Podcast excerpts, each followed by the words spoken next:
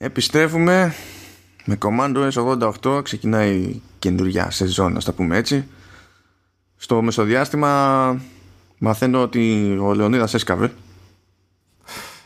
Ε, Γεια σας. Νομίζεις ότι επιστρέφουμε; Εγώ δεν έχω επιστρέψει ακόμα. Ε, είμαι, είμαι τυπικά εδώ. Σωματικά και πνευματικά είμαι αλλού. Όχι ψέματα, μόνο πνευματικά, σωματικά είναι εδώ ε, Επίσης ε, ήθελα να είπες ότι ξεκινάει καινούργια σεζόν. Ήθελα να το συζητήσουμε αυτό. Μήπως ε, να το κάνουμε όπως στα σχολεία. Να ξεκινάει η σεζόν με τα σχολεία. Γιατί και εμείς σχολιαρόπαιδα είμαστε.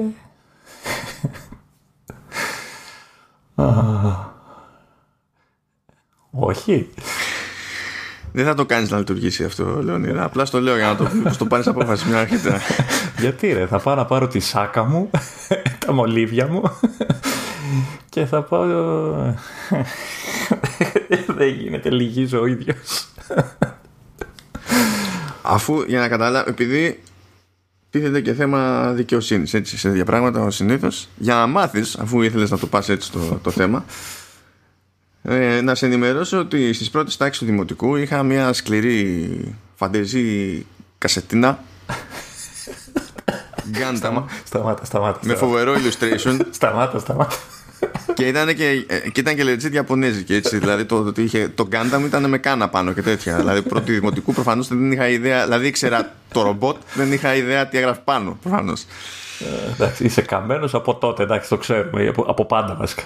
Εντάξει, αλλά, αλλά, αλλά πρέπει να το λύσουμε αυτό το θέμα με τη σεζόν γιατί δεν νομίζω ότι θέλει κανείς να ξεκινάει η σεζόν τέλη Αυγούστου. Δεν, δεν, δεν, δεν είναι συμβατό αυτό το πράγμα με τον Έλληνα. Καλά, κοίτα, δεν, δεν είπαμε και σε κανέναν καλό χειμώνα, όπως κάνει έτσι. Α, καλά, μα πεις και τέτοιο, εντάξει, θα, θα, Όχι, όχι, τέτοια δεν τα κάνω. Δεν τα κάνω. Αλλά εγώ σου δώσα πάσα, σου δώσα πάσα να πεις τα data και δεν. Δηλαδή, τέλη Αυγούστου είπα, πες τα. Θα, τα πω, θα τα πω. Απλά έχω πολλαπλά data. Λοιπόν, γράφουμε 26 Αυγούστου, ημέρα Τετάρτη.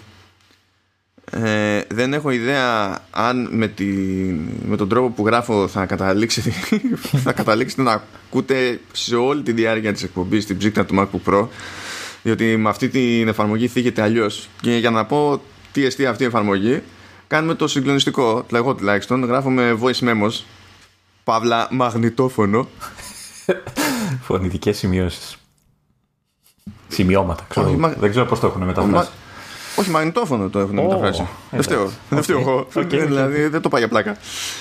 Ε, και για κάποιο λόγο απογειώνεται το η ψύκτρα με τη συγκεκριμένη. Καλά, ούτως ή άλλως τρέχω και σε μπέτα του. Πέστα, πέστα για να ναι, μην τα πω εγώ, πέρα, ναι, τέλος πάντων.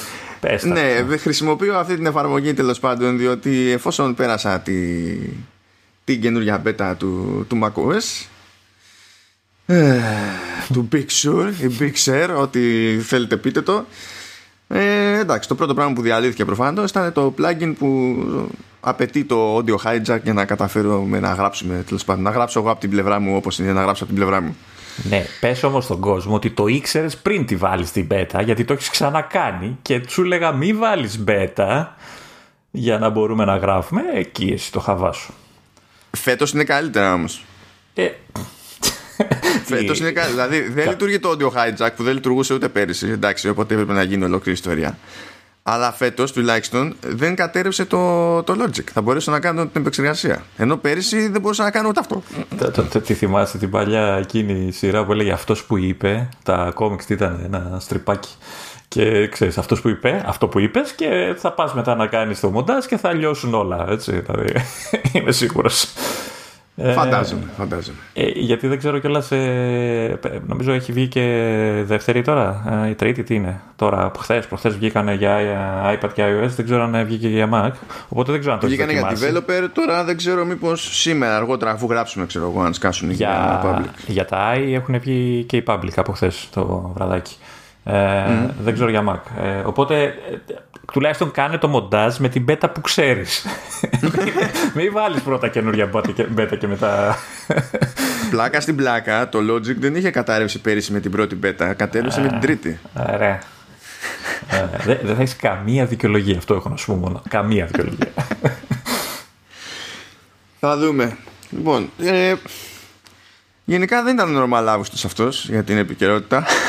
Τι, τι να σου πω, εγώ δεν ξέρω, εγώ δεν, δεν είχα καμία επαφή με τίποτα.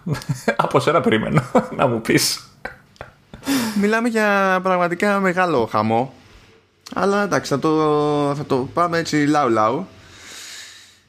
Δεν θα, δεν θα προσποιηθούμε καν ότι θα ρεφάρουμε στον αυτόματο έτσι για όλες τις υπηρεσίες. Θα τα χωρίσουμε σε επεισόδια γιατί αλλιώς θα μιλάμε μόνο για υπηρεσίες και δεν, δεν στέκει να μιλάμε μόνο για υπηρεσίες.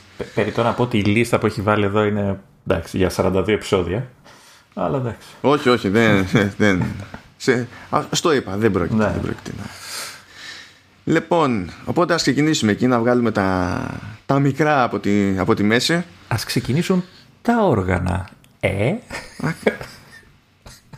Και, και κοίτα πώς γίνεται ακόμα χειρότερο αυτό.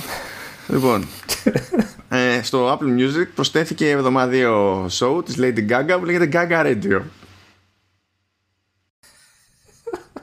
Είδες κατευθείαν, πιάσαμε πάτο κατευθείαν. να, Όχι να επειδή δεν έχω σε εκτίμηση τη Lady Gaga, απλά δεν, γενικά είναι λίγο δύσκολο να κάνεις σοβαρή συζήτηση και να περιλαμβάνεται η φράση Gaga Radio. πριν συνεχίσεις με τα γκαγκά σου, να, να κάνω να βάλω ένα μικρό αστερίσκο και να διευκρινίσω ότι όταν γελάω δεν γελάω με τα αστεία που κάνω εγώ, δεν είμαι τόσο ηλίθιος.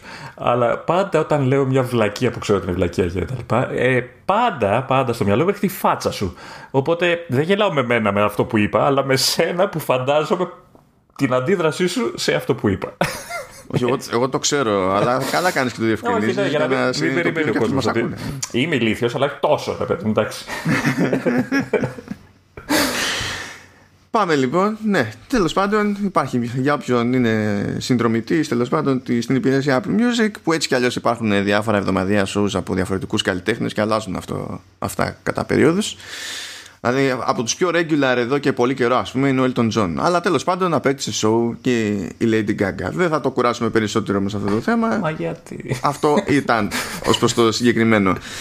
Αλλά μιας και μιλάμε τουλάχιστον για Apple Music Radio, έγινε ένα rebranding ε, και κάποιες προσθήκες πριν υποτίθεται ότι ο βασικός ας πούμε σταθμός όπου είχε τις διάφορες εκπομπές και στην ουσία γινόταν live stream δεν ήταν κάτι που μπορούσε κάποιος να κάνει download όπως τη μουσική ας πούμε και να τα ακούει αλλιώς. Ε, ήταν το, ο σταθμός Beach One mm.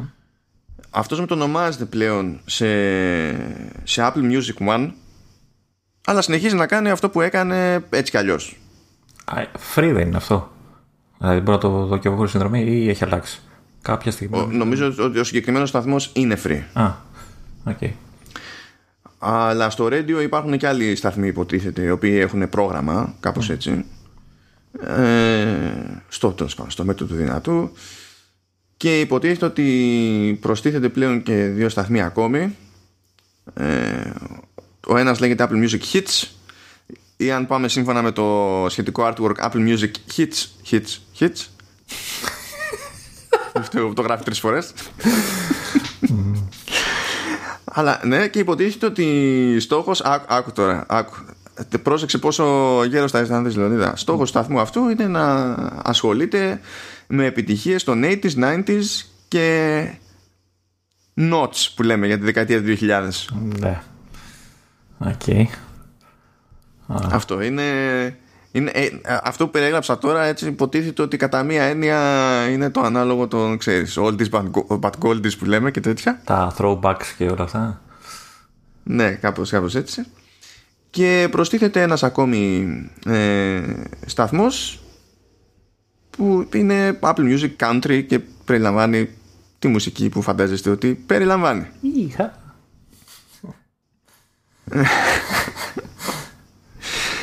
Και ένα τελευταίο εκεί πέρα για, για Apple Music, για να τελειώσει αυτή η συγκεκριμένη ξεπέτα, είναι ότι όποιος θέλει, όποιος δεν είναι σε beta, ε, σε beta OS, αλλά θέλει να πάρει τέλος πάντων μία γεύση από τις σχεδιαστικές αλλαγές και τα λοιπά που έρχονται στην εφαρμογή Music, μπορεί να το κάνει από το web app του Apple Music. Ε, προκαιρού είχαμε πει ότι βγήκε από beta οπότε κάποιος μπορούσε να πάει music.apple.com να κάνει sign in εφόσον έχει συνδρομή και να λειτουργεί τα πάντα όπως τα περιμένει από εκτός από τη διαχείριση της βιβλιοθήκης του βέβαια γιατί αυτά είναι local αρχεία δεν έχουν να κάνουν με, με, τη, με το stream ε, μπορούσε κανονικά τέλος πάντων να κάνει όλα τα υπόλοιπα που περιμένει από την εφαρμογή Music που τρέχει ξέρω εγώ στην όποια συσκευή έχει. Ε, τώρα αν πάει beta.music.apple.com το web από αυτό που θα δει είναι το ανανεωμένο που πατάει πάνω στο σχεδιασμό της αντίστοιχης εφαρμογής για, για στην ουσία τέλος πάντων ε, πιο πολύ iPadOS θα έλεγα και macOS Big Sur. Αυτό για να πάρετε μια γεύση ξέρω εγώ. Δεν χρειάζεται κάτι πιο, πιο δραματικό. Καλό είναι αυτό. Ε, δεν ξέρω, θα δέχεται και σχόλια και τέτοια; Θα, θα μπορεί να κράζει κάποιος τι είναι αυτό που πάντα να φτιάξετε και τέτοια ή είναι απλά για να το δεις; Ε, όχι, αυτό δεν είναι και καλά για testing. Όχι, λέω αν έχει κάποιο section που ξέρω, α, είναι κατευθείαν η εφαρμογή, δεν έχει comments και τέτοια να πίσω. Ε. Όχι, όχι, όχι. Κοίτα, φαντάζομαι ότι αν κάποιος θέλει να δηλώσει κάτι, μπορεί να το κάνει έτσι αλλιώς με το feedback assistant. Δεν σε εμποδίζει. Όχι, επειδή λες ότι θα μπαίνουν και άνθρωποι που δεν έχουν την beta, ρε παιδί μου. Το, το feedback assistant υπάρχει σε κανονική έκδοση. Να σου πω αλήθεια, αν μπορείς να το κατεβάσεις ξεχωριστά το assistant, δεν το γνωρίζω γιατί δεν το έχω δοκιμάσει ποτέ. Ναι, και εγώ το ίδιο, γι' αυτό σε ρωτήσω. Δηλαδή, συνήθως όταν τρέχεις beta είναι εγκα, εγκαθίσταται έτσι κι αλλιώς. Ναι. Αλλά δεν ξέρω για το υπόλοιπο να σου πω. Και προχωράμε τώρα σε Apple TV Plus γιατί εκεί πέρα συνεχίζουμε τις ανακοινώσεις έχει, έχει βαλθεί η Apple να κάνει κάτι για την κρίνια τη Λεωνίδα. Δεν μπορεί να τον ακούει άλλο.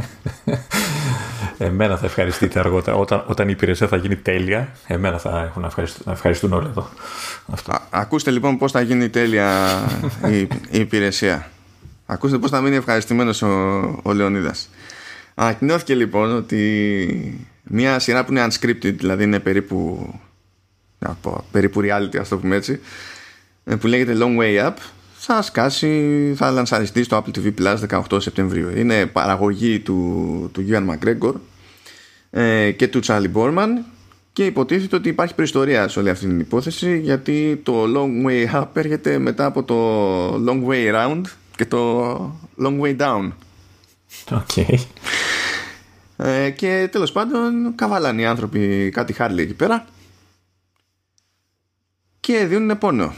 Λέει ότι καλύπτουν 13.000 μίλια μέσα σε, σε 100 μέρες και επισκέπτονται 13 διαφορετικές χώρες και σε αυτή την περίπτωση το μενού από ό,τι βλέπω έχει κυρίως τέλος πάντων Λατινική Αμερική έτσι όπως το, έτσι όπως το βλέπω και το ζήτημα είναι ότι βλέπουν την όλη φάση, ξέρεις, ως ενός είδους περιπέτεια και πάμε και ό,τι γίνει και όπως μας βγει και τα λοιπά. Τώρα που είναι ότι θα Δεν πάνε ξέρω αν και έχεις κάποιον κάημο. Ναι, όχι.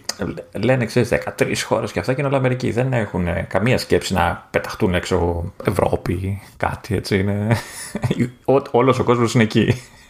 Η Αμερική. Τώρα, να σου πω, στις προηγούμενες δύο εξορμήσεις δεν έχω κοιτάξει καν που ήταν. Ναι. Αν είχαν πάει αλλού. Γιατί στην τελική, εντάξει, μιλάμε και για Γιώργο Μαγκρέγκορ. Μου φαίνεται κουφό να μην είχε κάνει Ε. την απόπειρα να Ναι. τσεκάρει αλλού. Αλλά να λες πάλι καλά που δεν δεν λένε ότι περνάμε τα σύνορα ε, 40 φορές και επισκεφτόμαστε ξέρω εγώ όχι πολιτείες της Αμε- της Αμερικής. Πάλι καλά, πάλι καλά. Αλλά βέβαια, εντάξει, δηλαδή τα πράγματα είναι απλά για μένα. Όταν θα φτάσουν στην Αργεντινή ή θα φάνε κάρνε ασάδο της προκοπής ή θα έχει αποτύχει η σειρά. Είμαι απλός άνθρωπος Έχω συγκεκριμένα κριτήρια και από εδώ πάνε και οι άλλοι.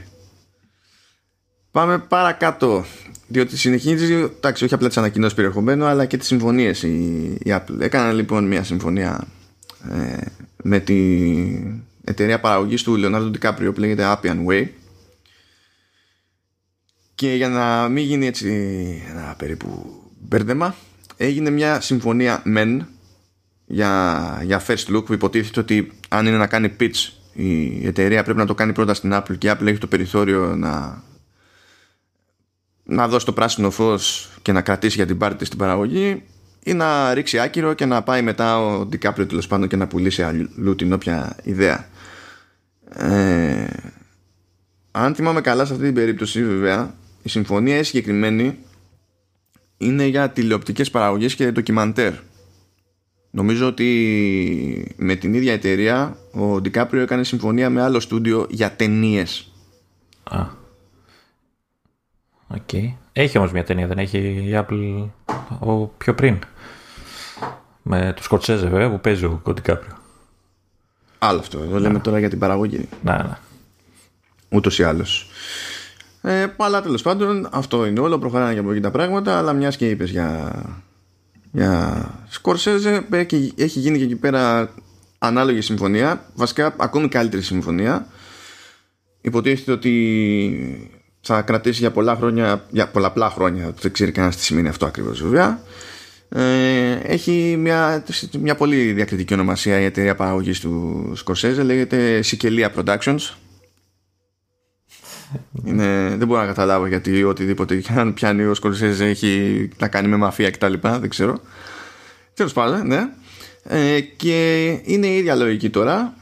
Ε, αλλά καλύπτει και ταινίες και τηλεοπτικές σειρές. Και αυτό έρχεται μετά από τη συμφωνία για την ταινία που ετοιμάζει έτσι κι αλλιώς. Γιατί εκείνη την είχε ξεκινήσει για άλλη εταιρεία. Η εταιρεία μετά δεν ήθελε να πληρώσει το, το budget γιατί όσο πήγαινε και ανέβαινε και τελικά χώθηκε η Apple και τα λοιπά. Το είχαμε πει σε άλλο επεισόδιο αυτό. Αλλά φαίνεται γλυκάθηκαν τέλος πάντων. Ε, και ούτως ή άλλως ήταν στα σκαριά το Killers of the Flower Moon με DiCaprio και De αλλά από ό,τι φαίνεται αυτό το πράγμα θα έχει συνέχεια και έχουμε και μια συμφωνιούλα ακόμη που γίνεται με άλλη μια εταιρεία παραγωγής ε, αλλά φαίνεται να είναι για συγκεκριμένη τέλος πάντων σειρά σε αυτή την περίπτωση ε, στην οποία ρόλο παραγωγού αλλά και πρωταγωνιστή θα έχει ο Robert Downey Jr. Ε, ο Robert Downey Jr. θα είναι συμπαραγωγός μαζί με τη, με τη σύζυγό του τη Susan Downey και φυσικά η εταιρεία παραγωγής που έχουν λέγεται Team Downey νομίζω ότι είναι ξεκάθαρο πώς λειτουργεί το πράγμα και υποτίθεται ότι τέλος πάντων η συμφωνία καλύπτει μια τηλεοπτική σειρά που έχει να κάνει ε, με έναν Καναδό detective. OK. Okay, ο οποίος καταπιάνεται υποτίθεται με μια υπόθεση που είναι στον πάγο εδώ και δεκαετίες και προσπαθεί τέλος πάντων να τη, να τη λύσει για να γίνει γνωστός να γίνει δεν ξέρω και εγώ τι εννοείται ότι πάνε πράγματα στραβά αλίμονο ε, και τα, τα πράγματα περιπλέκονται εκ των πραγμάτων. Θα το κουράσουμε παραπάνω θα τα αφήσουμε εκεί πέρα. Έτσι κι αλλιώς θα βάλουμε τα links με τις επίσημες ανακοινώσεις στις σημειώσεις του επεισοδίου. Και κάπως έτσι τελειώνουμε με Apple TV Plus και ήρθε η ώρα για το Apple Arcade. Πριν πας, να πω ότι από ό,τι καταλαβαίνω είναι, έχει γίνει ε, κανόνας έτσι, οι ηθοποιοί έτσι γνωστοί και αυτά φτιάχνουν εταιρεούλε, κάνουν παραγωγές δικές τους για να παίζουν οι ίδιοι. Δεν καταλαβαίνω πώς το Όχι απαραίτητα για να παίζουν οι ίδιοι αλλά το κάνουν γιατί κοίτα, η εταιρεία παραγωγής. Έτσι κι αλλιώς χρειάζεται εταιρεία παραγωγής. Είναι άλλο το στούντιο και άλλο η εταιρεία παραγωγής σαν, σαν business. Ε, συμβαίνει ακόμα δηλαδή τουλάχιστον στην περίπτωση που το κάνουν σκηνοθέτες. Ε, συχνά συμβαίνει επειδή θέλουν και οι ίδιοι να δουλεύουν με συγκεκριμένα άτομα και να λέω συγκεκριμένα άτομα δεν λέω τόσο για τους τοπιούς αλλά για τα κάμερα κρούς ξέρω εγώ με του, τους διευθυντές φωτογραφίες και, και, και, και θέλουν να έχουν ξέρεις ένα πράγμα που πηγαίνει λίγο πακέτο να ξέρουν αυτοί με ποιους δουλεύουν, ότι δουλεύουν με αυτούς που έχουν συνηθίσει, να, να ξέρουν οι άλλοι ότι έχουν μια σταθερή συνεργασία τέλος πάντων, όσο σταθερή μπορεί να είναι. Γιατί ο κινηματογράφος δεν είναι. Δεν είσαι στο κινηματογράφο σαν να είσαι μισθωτός. Ναι. Είναι αλλιώς το πράγμα. Δεν είσαι έτσι. Με σύμβαση αόριστου λειτουργούν κάπως αλλιώς. Αλλά ναι, ναι, ότι συμβαίνει γενικά συμβαίνει. Ισχύει. Καμιά φορά το κάνουν και επειδή έχουν καημό ρε παιδί μου να προσπαθήσουν να, να, να κάνουν μια παραγωγή που είναι από δικό τους concept. Ακόμα και αν δεν παίζουν ξέρω εγώ οι ίδιοι. Αλλά anyway. Για πάμε λοιπόν. Apple Arcade. Είχαμε εκεί πέρα τρεις προστίκες στο μεσοδιάστημα. Αλλά θα καταπιαστούμε με τις δύο αυτή τη φορά. Και θα ρεφάρουμε την επόμενη. Ελπίζω τέλος πάντων. Που θα έχουμε άλλες δύο. Ε, αν και νομίζω η επόμενη το, το έχουν αλλάξει λίγο το, το ρυθμό. Ε, βάζουν στη σειρά, ξέρετε, δύο εβδομάδες βάζουν καινούργια παιχνίδια και την τρίτη κάνουν κάποια μεγάλα updates, κάπως έτσι το έχουν κάνει το τελευταίο καιρό. Ε, οπότε Καλά, δεν ξέρω να σου γιατί τώρα ήταν και καλοκαίρι και είναι πρώτο καλοκαίρι της υπηρεσίας. Μπορεί να έχει να κάνει και με αυτό. Πάντως το είχαν κάνει πριν ε, τις διακοπές μας. Ε, είχαν κάνει, νομίζω, η μία ή δύο φορές το έχουν κάνει. Ε, θα δούμε, θα δείξει πώς θα πάει. Λοιπόν, τι έχουμε; Έχουμε Game of Thrones, Tale of, Crow, of Crows και και Next Stop ε, Nowhere είναι τα δύο από τα, τα τρία που έχουμε στη διάθεσή μας. Ε, το Game of Thrones εγώ το έπαιξα, νομίζω το έπαιξες λίγο παραπάνω από μένα. Ε, text Adventure, έτσι θα το χαρακτήριζες. Ναι, ε, ναι, είναι λίγο text adventure, λίγο να το πεις και visual novel, δεν, έχει, δεν είναι ότι έχει διάλογο. Δεν έχει, δεν έχει visual καταρχάς. δεν έχει καθόλου visual. Εντάξει, visual έχει, αλλά τέλος πάντων όχι αυτό που περιμένεις από visual novel. Μια κινητή εικόνα είναι, σκίτσο και όλα τι είναι. Ε, να σου πω την αλήθεια, εντάξει, εννοείται ότι στηρίζεται στη, στο όλο σύμπαν κτλ. Από ό,τι θυμάμαι, γιατί το έπαιξα όταν πρώτο βγήκε, ε, είναι πολλά χρόνια πριν τη γνωστή σειρά. Ε, ναι, ναι, στην ουσία ξεκινάει ο πρόλογος του, του παιχνιδιού ε, εξιστορεί ας πούμε τη, τη δημιουργία της θέσης του Lord Commander στο, στο Night's Watch. Για όσους τέλος πάντων έχουν ασχοληθεί έστω και στο περίπου με, με Game of Thrones γιατί Night's Watch το τι είναι και τι όλο βαράει ξεκαθαρίζεται από νωρίς νωρίς από την πρώτη σεζόν. Οπότε εντάξει, λογικά κάτι θα έχει πάρει ταυτή οποιοδήποτε ε, οπότε ναι, ξεκινάς το παιχνίδι και στην ουσία γίνονται κάποια πράγματα εκεί που σε αναγκάζουν τέλος πάντων ως χαρακτήρας. Όσο χαρακτήρας που ελέγχεις, υποτίθεται να γίνεις ο πρώτος Lord Commander, και από σένα ξεκινάει η, η σχετική παράδοση τέλος πάντων ότι υπάρχει Lord Commander, και από εσένα ξεκινάει πάλι ακόμα και το άλλο το έθιμο ότι άπαξ και κάποιος ε, μπει στο Night's Watch, γίνει μέλος ότι εγκαταλείπει την υπόλοιπη ζωή του, δεν κάνει οικογένεια, δεν τίποτα. Δηλαδή το, ξεκινάει με λίγο λόρο στην ουσία. Και γενικά ο παίχτης δεν, δεν είναι μονίμως ένας συγκεκριμένος χαρακτήρας. Στην ουσία πηγαίνει από γενιά σε γενιά και ελέγχει, ελέγχει παίζει ως διαφορετικός Lord Commander. Και κάθε φορά που τελειώνει το αντίστοιχο κομμάτι του παιχνιδιού είναι σαν να βγάζουμε ένα main quest ας πούμε ε, για να ξεμπερδέψουμε με εκείνο το, το κομμάτι έχει το περιθώριο ο παίκτης να διαλέξει ανάμεσα στους χαρακτήρες που έχει πρόχειρους.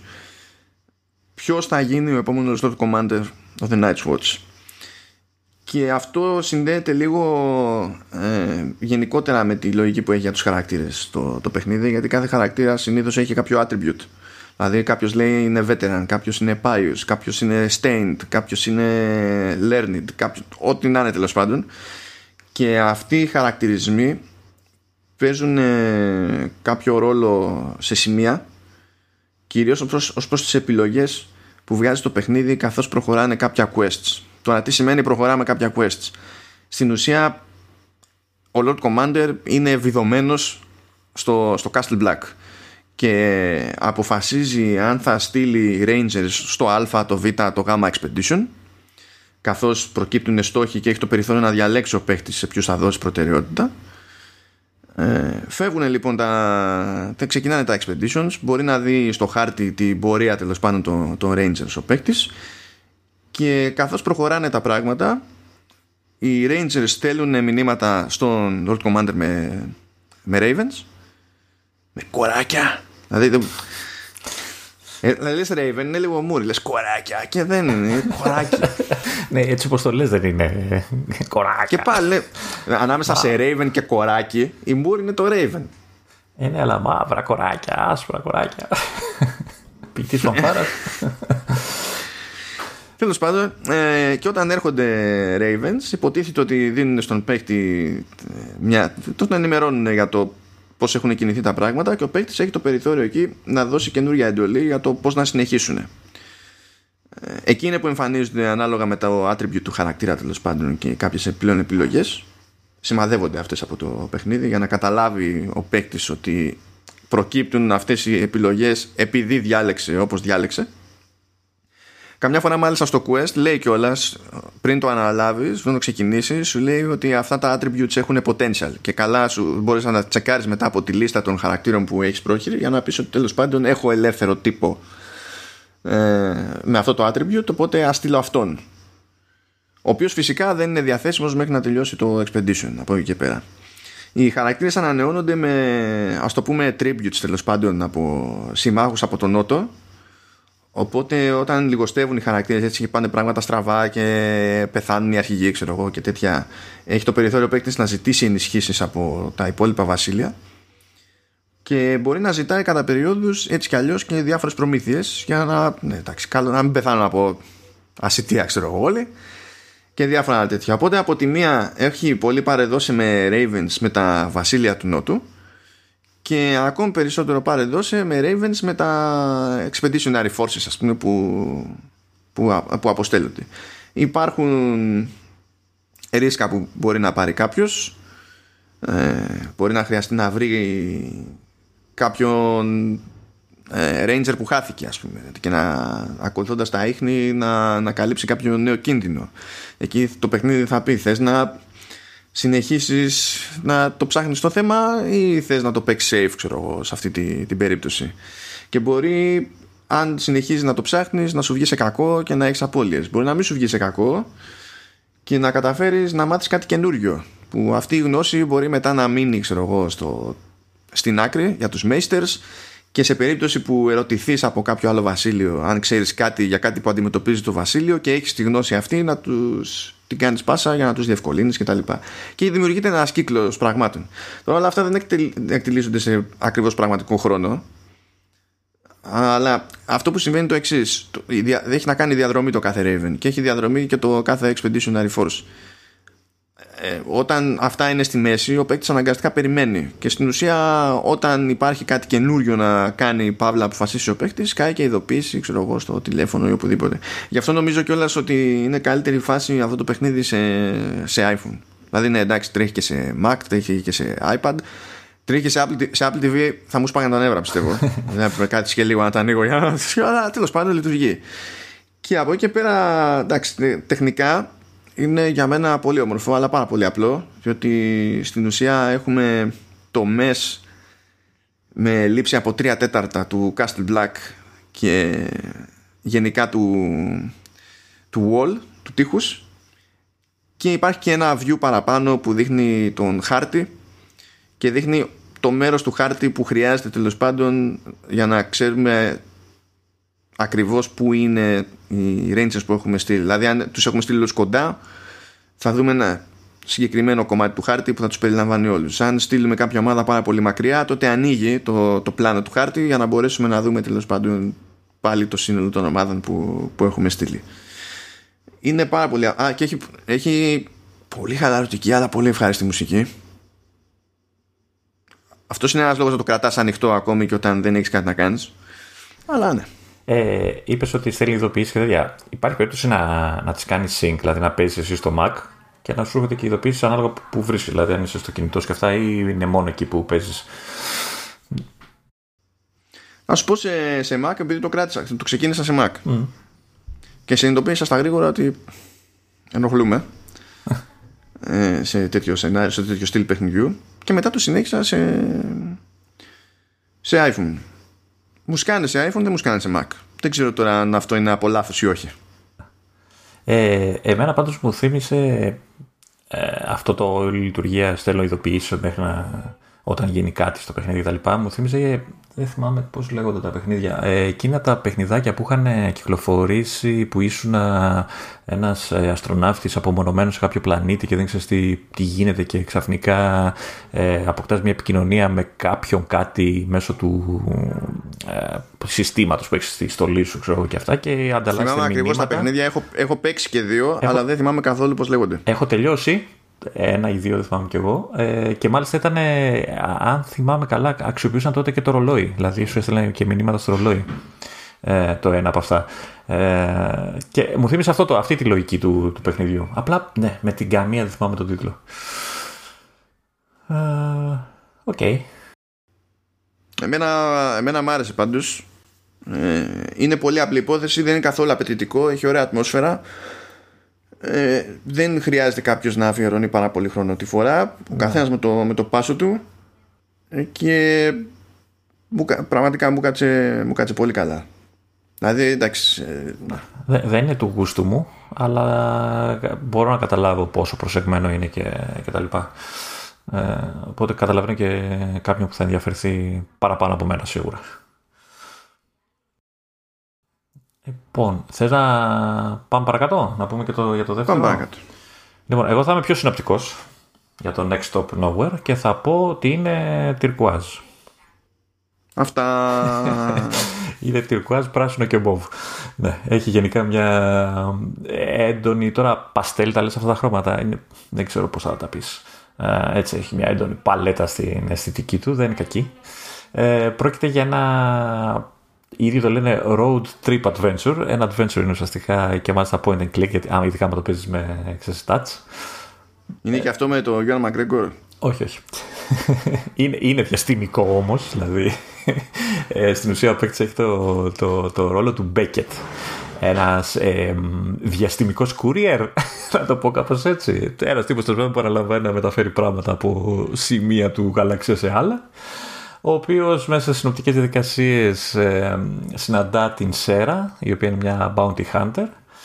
Και σε ακόμα πιο συνοπτικές διαδικασίες ε, μπλέκεται μάλλον ο Μπέκετ μαζί της με την, ε, στη φάση ότι χωρίς και να το πολύ θέλει πρέπει να την βοηθήσει να βρει τον γιο της, τον Έντι τον οποίο κυνηγάνε αυτοί που τον κυνηγάνε τέλος πάντων. Και πάνω σε αυτό ξεκινάει ένα διαγαλαξιακό ταξίδι ε, όπου ο παίκτης κινείται τώρα ε, ε, εκεί που έχω φτάσει εγώ είναι κάτι σαν σταθμοί ξέρω, ανεφοδιασμού, είναι τεχνη... δεν είναι πλανήτες δηλαδή, είναι σαν μικρή διαστημική σταθμή ας το πούμε. Ε, στον οποίο είτε θα συναντήσεις κάποιον και ξέρεις, θα σε βοηθήσει να προχωρήσεις παρακάτω ή θα ανακαλύψεις κάποιο hint που θα σε βοηθήσει, θα βοηθήσει να, πας, να, να, να πλησιάσεις τον γιο της Σέρα κτλ. Γίνονται εντωμεταξύ διάφορα έτσι, σε κυνηγάνε, σε κάνουν, σε ράνουν ή όταν ταξιδεύεις υπάρχουν φορές που ε, το, το παιχνίδι σε αναγκάζει να οδηγήσεις εσύ το σκάφος γιατί πρέπει να περάσεις μέσα από αστεροειδή, σε εμπόδια διάφορα κτλ. Ε, είναι με ένα adventure, εγώ όσο είδα δεν... Αυτό μου λείπει τώρα ίσως γενικά ίσως είναι η εποχή. Ε, μου λείπουν οι γρήφοι των παλιών adventure, δηλαδή ξέρεις που να κάθεσαι κάπου και να ψάχνεις αρκετά για να λύσεις το τι είναι να λύσεις.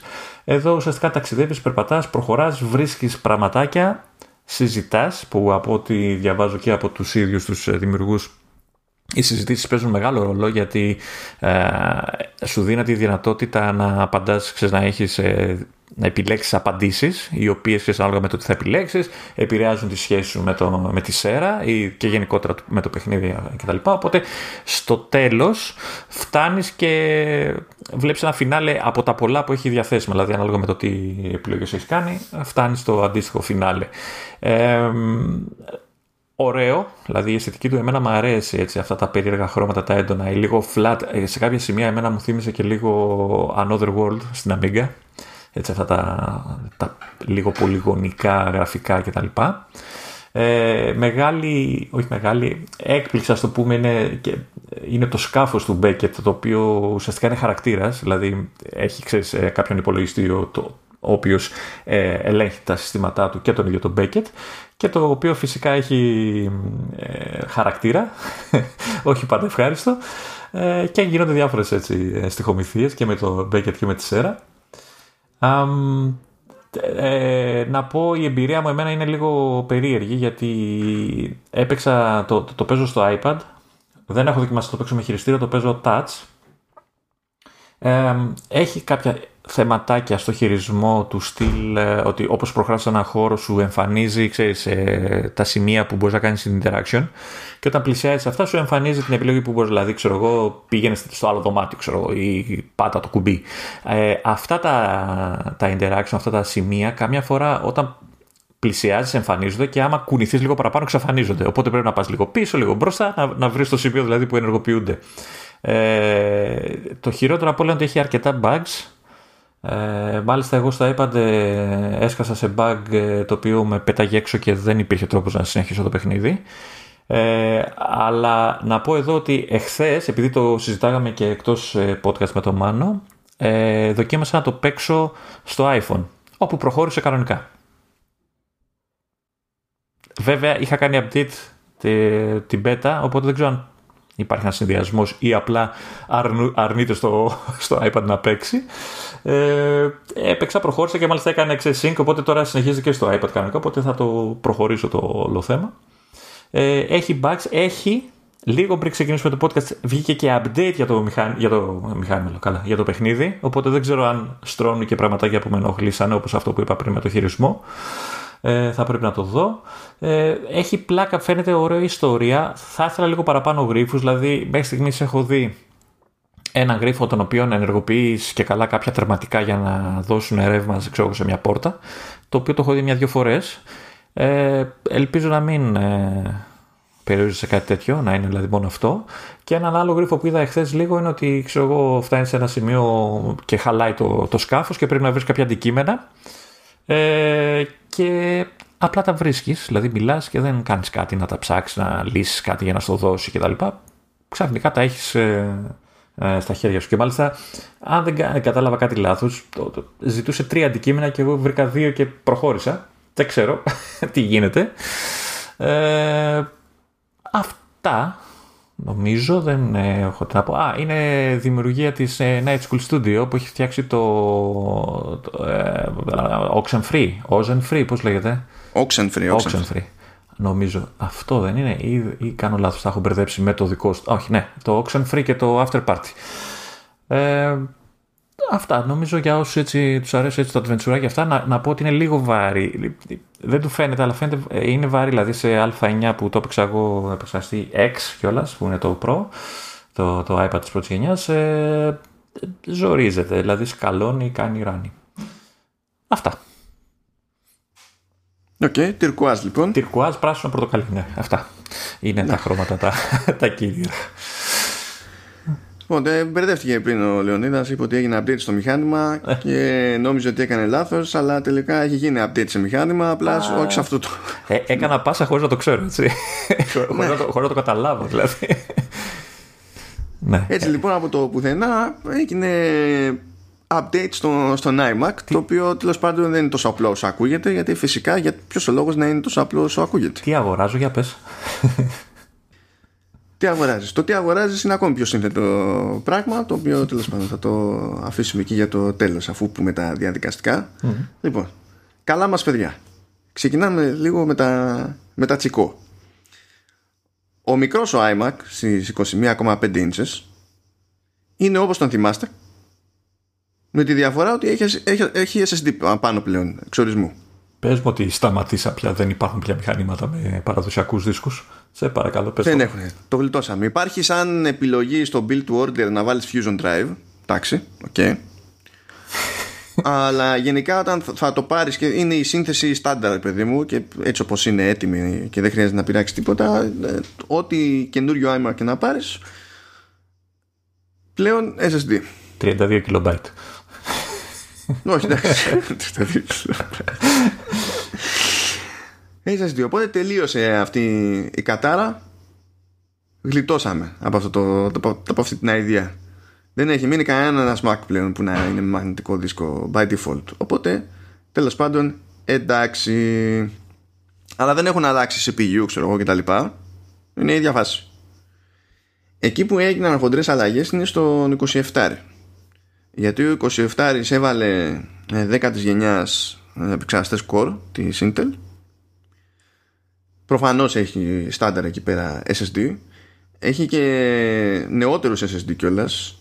γιατί λέει ότι σε μεγάλα αρχεία τέλος πάντων που εκεί πέρα έτσι κι αλλιώς πιάνει τις ψηλότερες ταχύτητες ένα SSD ε, μπορεί να πιάσει μέχρι και 3,4 GB το δευτερόλεπτο okay. κλασικές γυφτιές okay. Υπάρχει επιλογή έως και 8 TB SSD από ό,τι ακούω στα μοντέλα, αν πάρει κάποιος μοντέλο με 4 ή 8 TB SSD, ε, αυτά τα μοντέλα συγκεκριμένα έχουν και, και σύνδεση για επέκταση του SSD. Αν κάποιος δεν δηλαδή, πάει τόσο ψηλά. Τον αλλάζεις ή βάζεις δεύτερο; Μπορείς να, μπορείς να κοτσάρεις άλλον από πάνω. Okay. πάνω τέλος πάντων, να συνδέσεις πάνω κι άλλον στη μητρική. Okay. Ε, αλλά σε συνθέσεις που είναι κάτω από 4 δεν υπάρχει αυτό το περιθώριο. Τώρα γιατί συμβαίνει αυτό; Ε, ναι, ναι, okay. Θα σε γελάσω. Σε επεξεργαστές επιλογές από άψη τέλος πάντων ε, πυρήνων είναι 6 και 8 πυρήνες. Το οποίο περιπλέκει λίγο την όλη φάση σε άλλο επίπεδο, θα το πούμε αυτό σε λίγο. Τέλος πάντων, υπάρχουν νεότερες ε, ε, GPU για... στην ουσία. Γιατί διαβάζω και για 10 πυρήνες. Λάθος, διαβάζω. Για, διαβάζεις, ε, έχεις περίπτωση τις γενιές με τους πυρήνες και οι πυρήνες αναφέρονται σε άλλο πράγμα. Θα το φροντίσω. Θα το φροντίσω. Όχι, no όχι, λέει faster Intel processors up to 10 cores. Λάθος το άρθρο. Το newsroom. Στο 27. Το, αυτό, αυτό είναι build to order. Α, Α μιλάς για τα, μιλάς για τα έτοιμα. Ναι. Εντάξει, οκέι. Okay. Ε, υπάρχουν λοιπόν επιλογές ναι, σε, σε GPU γιατί στην ουσία παίρνουν από τη σειρά 5000 από, από Radeon Pro ε, η οθόνη είναι επίσης ε, ανανεωμένη υποστηρίζει True Tone που έχουμε δει σε MacBook τέλος πάντων σε iPhone, iPad και, και τα λοιπά ε, έχει πλέον το τσιπάκι το T2 έχει έχει νέα FaceTime κάμερα που πηγαίνει 1080p στην ουσία έχει τη, την κάμερα του, του iMac Pro για να μην δουλευόμαστε. Περίμενα πολύ ώρα να το πεις ναι, εντάξει. Βελτιωμένα ηχεία που αυτό είναι λίγο τώρα αμφίβολο. Δηλαδή από ό,τι έχω διαβάσει δεν νομίζω ότι έχει καταλάβει ακριβώς τι έχει παίχτη εκεί πέρα κανείς. Αλλά λέμε βελτιωμένα μικρόφωνα που εκεί πέρα είναι βελτιωμένα μικρόφωνα με την ίδια λογική που λέγανε και στα MacBook Pro ότι έχουν καλύτερα μικρόφωνα, ξέρω εγώ, σχέση με πριν. Και τα λοιπά. Studio quality. Υπάρχει μια επιλογή για build to order στο, στον 27 τον iMac που μπορεί να διαλέξει όποιος θέλει λιγότερες αντανακλάσεις και να, μην και έχει... να πάρει μοντέλο τέλος πάντων. Και να μην έχει και σπίτι, να υποθέσω. ναι, κάτι τέτοιο. Είναι νεφρό, κάτι. ναι. Μπορεί να βάλει nano texture τέλος πάντων, όπως υπάρχει η επιλογή για τέτοια. Δεν, δεν τη λες επίστρωση βασικά, γιατί στην ουσία χαράζεται, χαράζεται το, το γυαλί που είναι μπροστά στην οθόνη με λέιζερ. Δεν είναι ότι εφαρμόζεται κάτι άλλο πάνω για να το πεις επίστρωση. Με, με αγχώνει λίγο. Κάνει το, για, το... Με αγχώνει αυτή η ναι. επιλογή γιατί νομίζω ότι θέλει ειδικό τρόπο καθαρίσματος. Και ναι, δεν ξέρω. Και, ναι, θέλει, ναι, θέλει ειδικό τρόπο καθαρίσματος. Σου λέει ότι πρέπει να χρησιμοποιείς μόνο το συνοδευτικό πανάκι και άμα χάσει το συνοδευτικό πανάκι πρέπει να πάρεις καινούριο τέτοιο πανάκι, το συγκεκριμένο πανάκι. Μόνο με 69-99. Όχι, ένα δεκάρικο το έχει. But still. ναι, but still. Ε, και η επιλογή αυτή, εντάξει, ε, δεν είναι 1000 ευρώ παραπάνω ε. όσο είναι στο Pro Display XDR. Ε, 1000 ευρώ, 1000 δολάρια παραπάνω. Ε, είναι 500 δολάρια παραπάνω στο Build to Order. Εντάξει, τι να γίνει. Κόψω χρονιά. ναι, κοίτα, ότι κάνει πάρα πολύ καλή δουλειά. Αυτό δεν το άρνεται κανένας. Για αυτόν που θέλει να μειώσει τις αντανακλάσεις όσο περισσότερο γίνεται. Έτσι. Να, να βάλει Αλλά κουρτίνα, τώρα αυτό πραγματικά. Να βάλει κουρτίνα στα παράθυρα. δηλαδή. Αυτό εξαρτάται από το που είναι ο καθένας και τι δουλειά κάνει τώρα. Τι να σου πω. Δηλαδή αυτό ξεκάθαρα είναι για, είναι για λίγους έτσι κι αλλιώς. Έτσι, διότι προφανώς υπάρχουν αυτοί που μπορούν να λύσουν το πρόβλημά τους κάπως έτσι. Και ξέρουμε πάρα πολύ καλά ότι υπάρχουν και αυτοί που δεν νοιάζονται καν. Δηλαδή μπορεί να έχουν από πίσω τους παράθυρο, να το βλέπουν το παράθυρο και παρόλα αυτά μην τους ενδιαφέρει. Είναι και άλλες αντανακλάσει, ξέρεις, ανάλογα τη γωνία και όλα αυτά, που βλέπεις τη φάτσα σου. Μπορεί κάποιοι να γουστάρουν να βλέπουν τη φάτσα τους. Ισχύει και αυτό. Νάρκηση. Τώρα έχει γίνει μια έτσι, τροποποίηση και, στη, και σε iMac Pro. Mm. Που συνδέεται με τις επιλογές που υπάρχουν σε CPU για το iMac τον 27. Ε, ο iMac Pro ξεκινούσε στην τιμή που ξεκινούσε με 8 πύρινο επεξεργαστή Xeon. Τώρα, σε αυτή την τιμή ξεκινάει με δεκαπύρινο. Στην ουσία έβγαλε μια, ας το πούμε, μια σύνθεση ας πούμε και έριξε την από πάνω πιο κάτω. Όμως δεν έκανε κάποια άλλη αλλαγή σε iMac Pro. Και η όλη φάση είναι λίγο περίεργη διότι έχουμε ένα λόγο παραπάνω να αναρωτιόμαστε αν θα ανανεωθεί ο iMac Pro γενικότερα ή αν απλά θα καταλήξουμε να εξαφανίζεται και να έχουμε μια πιο τσαχπίνικη σύνθεση που να είναι high-end ας πούμε στο, στον iMac. Αλλά γενικά είναι λίγο περίεργη φάση γιατί και στο εσωτερικό του καινούριου iMac δεν έχουν γίνει συγκλονιστικές ανακατατάξεις μέσα. Ενώ στον iMac Pro ας πούμε φτιάχτηκε τελείως άλλο σύστημα ψήξης και τα λοιπά. Οπότε συγκριτικά ο iMac Pro και πάλι θα είναι πιο αθόρυβος σε σχέση με το 27 iMac και πάει λέγοντας. Αλλά τέλος πάντων το, το ρεζουμέ στην όλη φάση είναι ότι γίνανε μαζικά οι αλλαγές που είχαν νόημα να γίνουν τουλάχιστον στα, στους μεγάλους iMac. Δηλαδή γλιτώσαμε από μαγνητικούς δίσκους, βελτιώθηκαν CPU, βελτιώθηκαν GPU, βελτιώθηκε ε, η FaceTime κάμερα, μπήκε το, το τσιπάκι το, το T2, βελτιώθηκε ο ήχος και στο input και στο output, ας το πούμε έτσι. Μπήκε μια ουσιαστικά κουφή επιλογή για, για, τη, για, για την οθόνη που αυτή η επιλογή αν θυμάμαι καλά στο iMac Pro δεν υπήρχε. Νομίζω μόνο το XDR. Η επιλογή προέκυψε σε Pro Display XDR ήταν που είχε προκύψει εκεί πέρα. Ε, δηλαδή, νομίζω ότι κατά μία είναι έκλεισαν όλες οι προφανές τρύπες που υπήρχαν και τα παράπονα που είχαν να κάνουν με, με hardware. Και έχω την εντύπωση ότι στον 27 διατηρείται και η δυνατότητα για αναβάθμιση μνήμης. Το, το είπαμε αυτό. Έχω την εντύπωση. Ναι, ναι, ναι, αυτό δεν έχει αλλάξει σχέση με πριν. Ναι.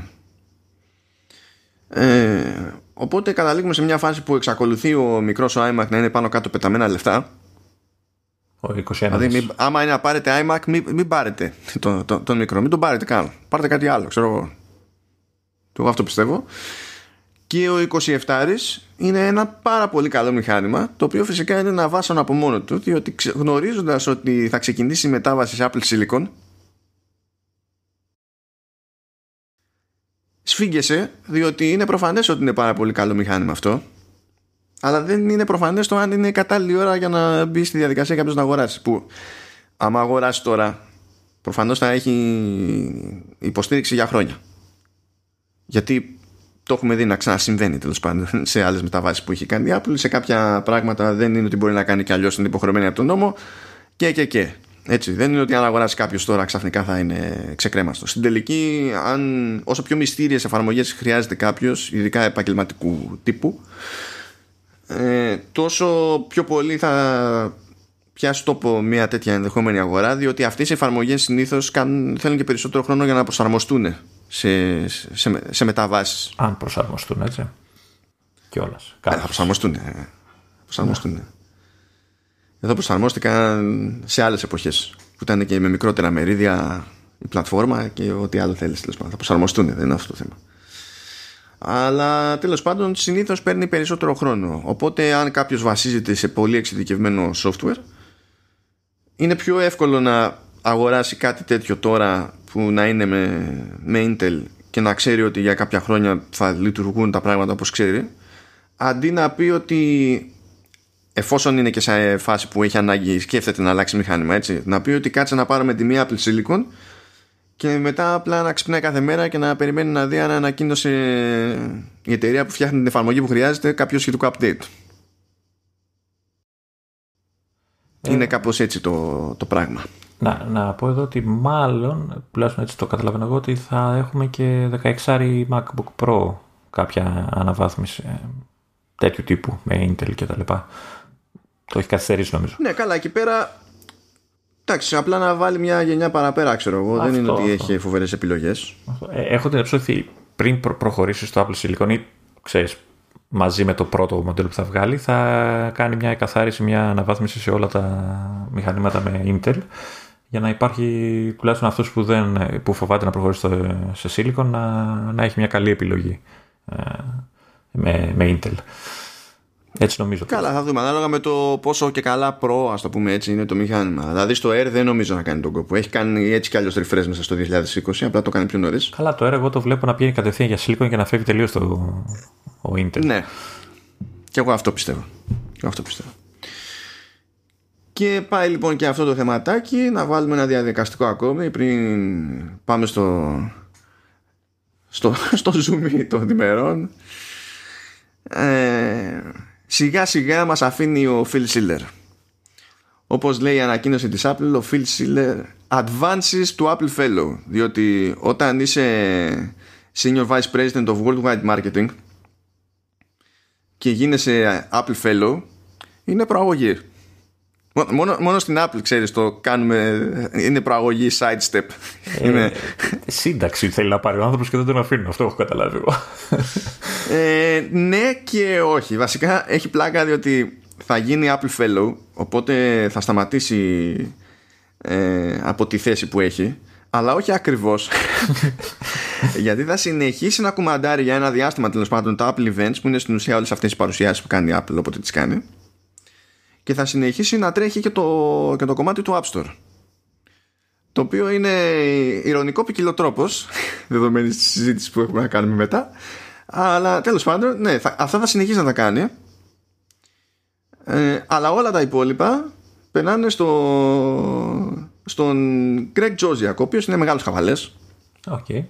Πολύ μεγάλος χαβαλές. Τον έχω δει σε διάφορες περιπτώσεις να τον. Έχει κάνει κάποιες παρουσιάσεις τέλος πάντων σε events, αλλά τον πετυχαίνω συνήθως σε συνεντεύξεις άλλων SVP της εταιρείας, όπου είναι μαζί τους, επειδή στην ουσία είναι ο τυπάς του marketing, ώστε έτσι και πάει να γίνει κάκουφο να, το, να το μαζέψει. Ναι. Αλλά συμμετέχει ενεργά και όπως συμβαίνει γενικότερα και με τα άτομα που συνήθως βρίσκει στην Apple σε τέτοιες θέσεις δεν είναι περίπτωση ανθρώπου όπου ξεκίνησε στο marketing δηλαδή έχει αντίληψη για το προϊόν Να. στα αλήθεια Να.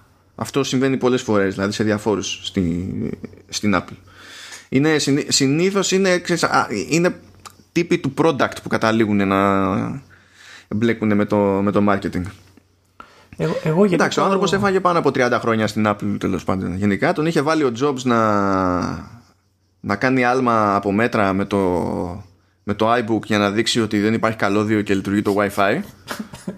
Ήταν με στολή, έπεσε σε στρώμα κάτω, ξέρω εγώ, κανονικά, χωρίς να έχει σκηνή από πάνω του για να τον κρατήσει. Είχαν υπογράψει ε, αποποίηση ευθύνης για το, για το venue, για να μην μπορεί να κυνηγήσει κανένας τον ιδιοκτήτη του, του μέρους εκεί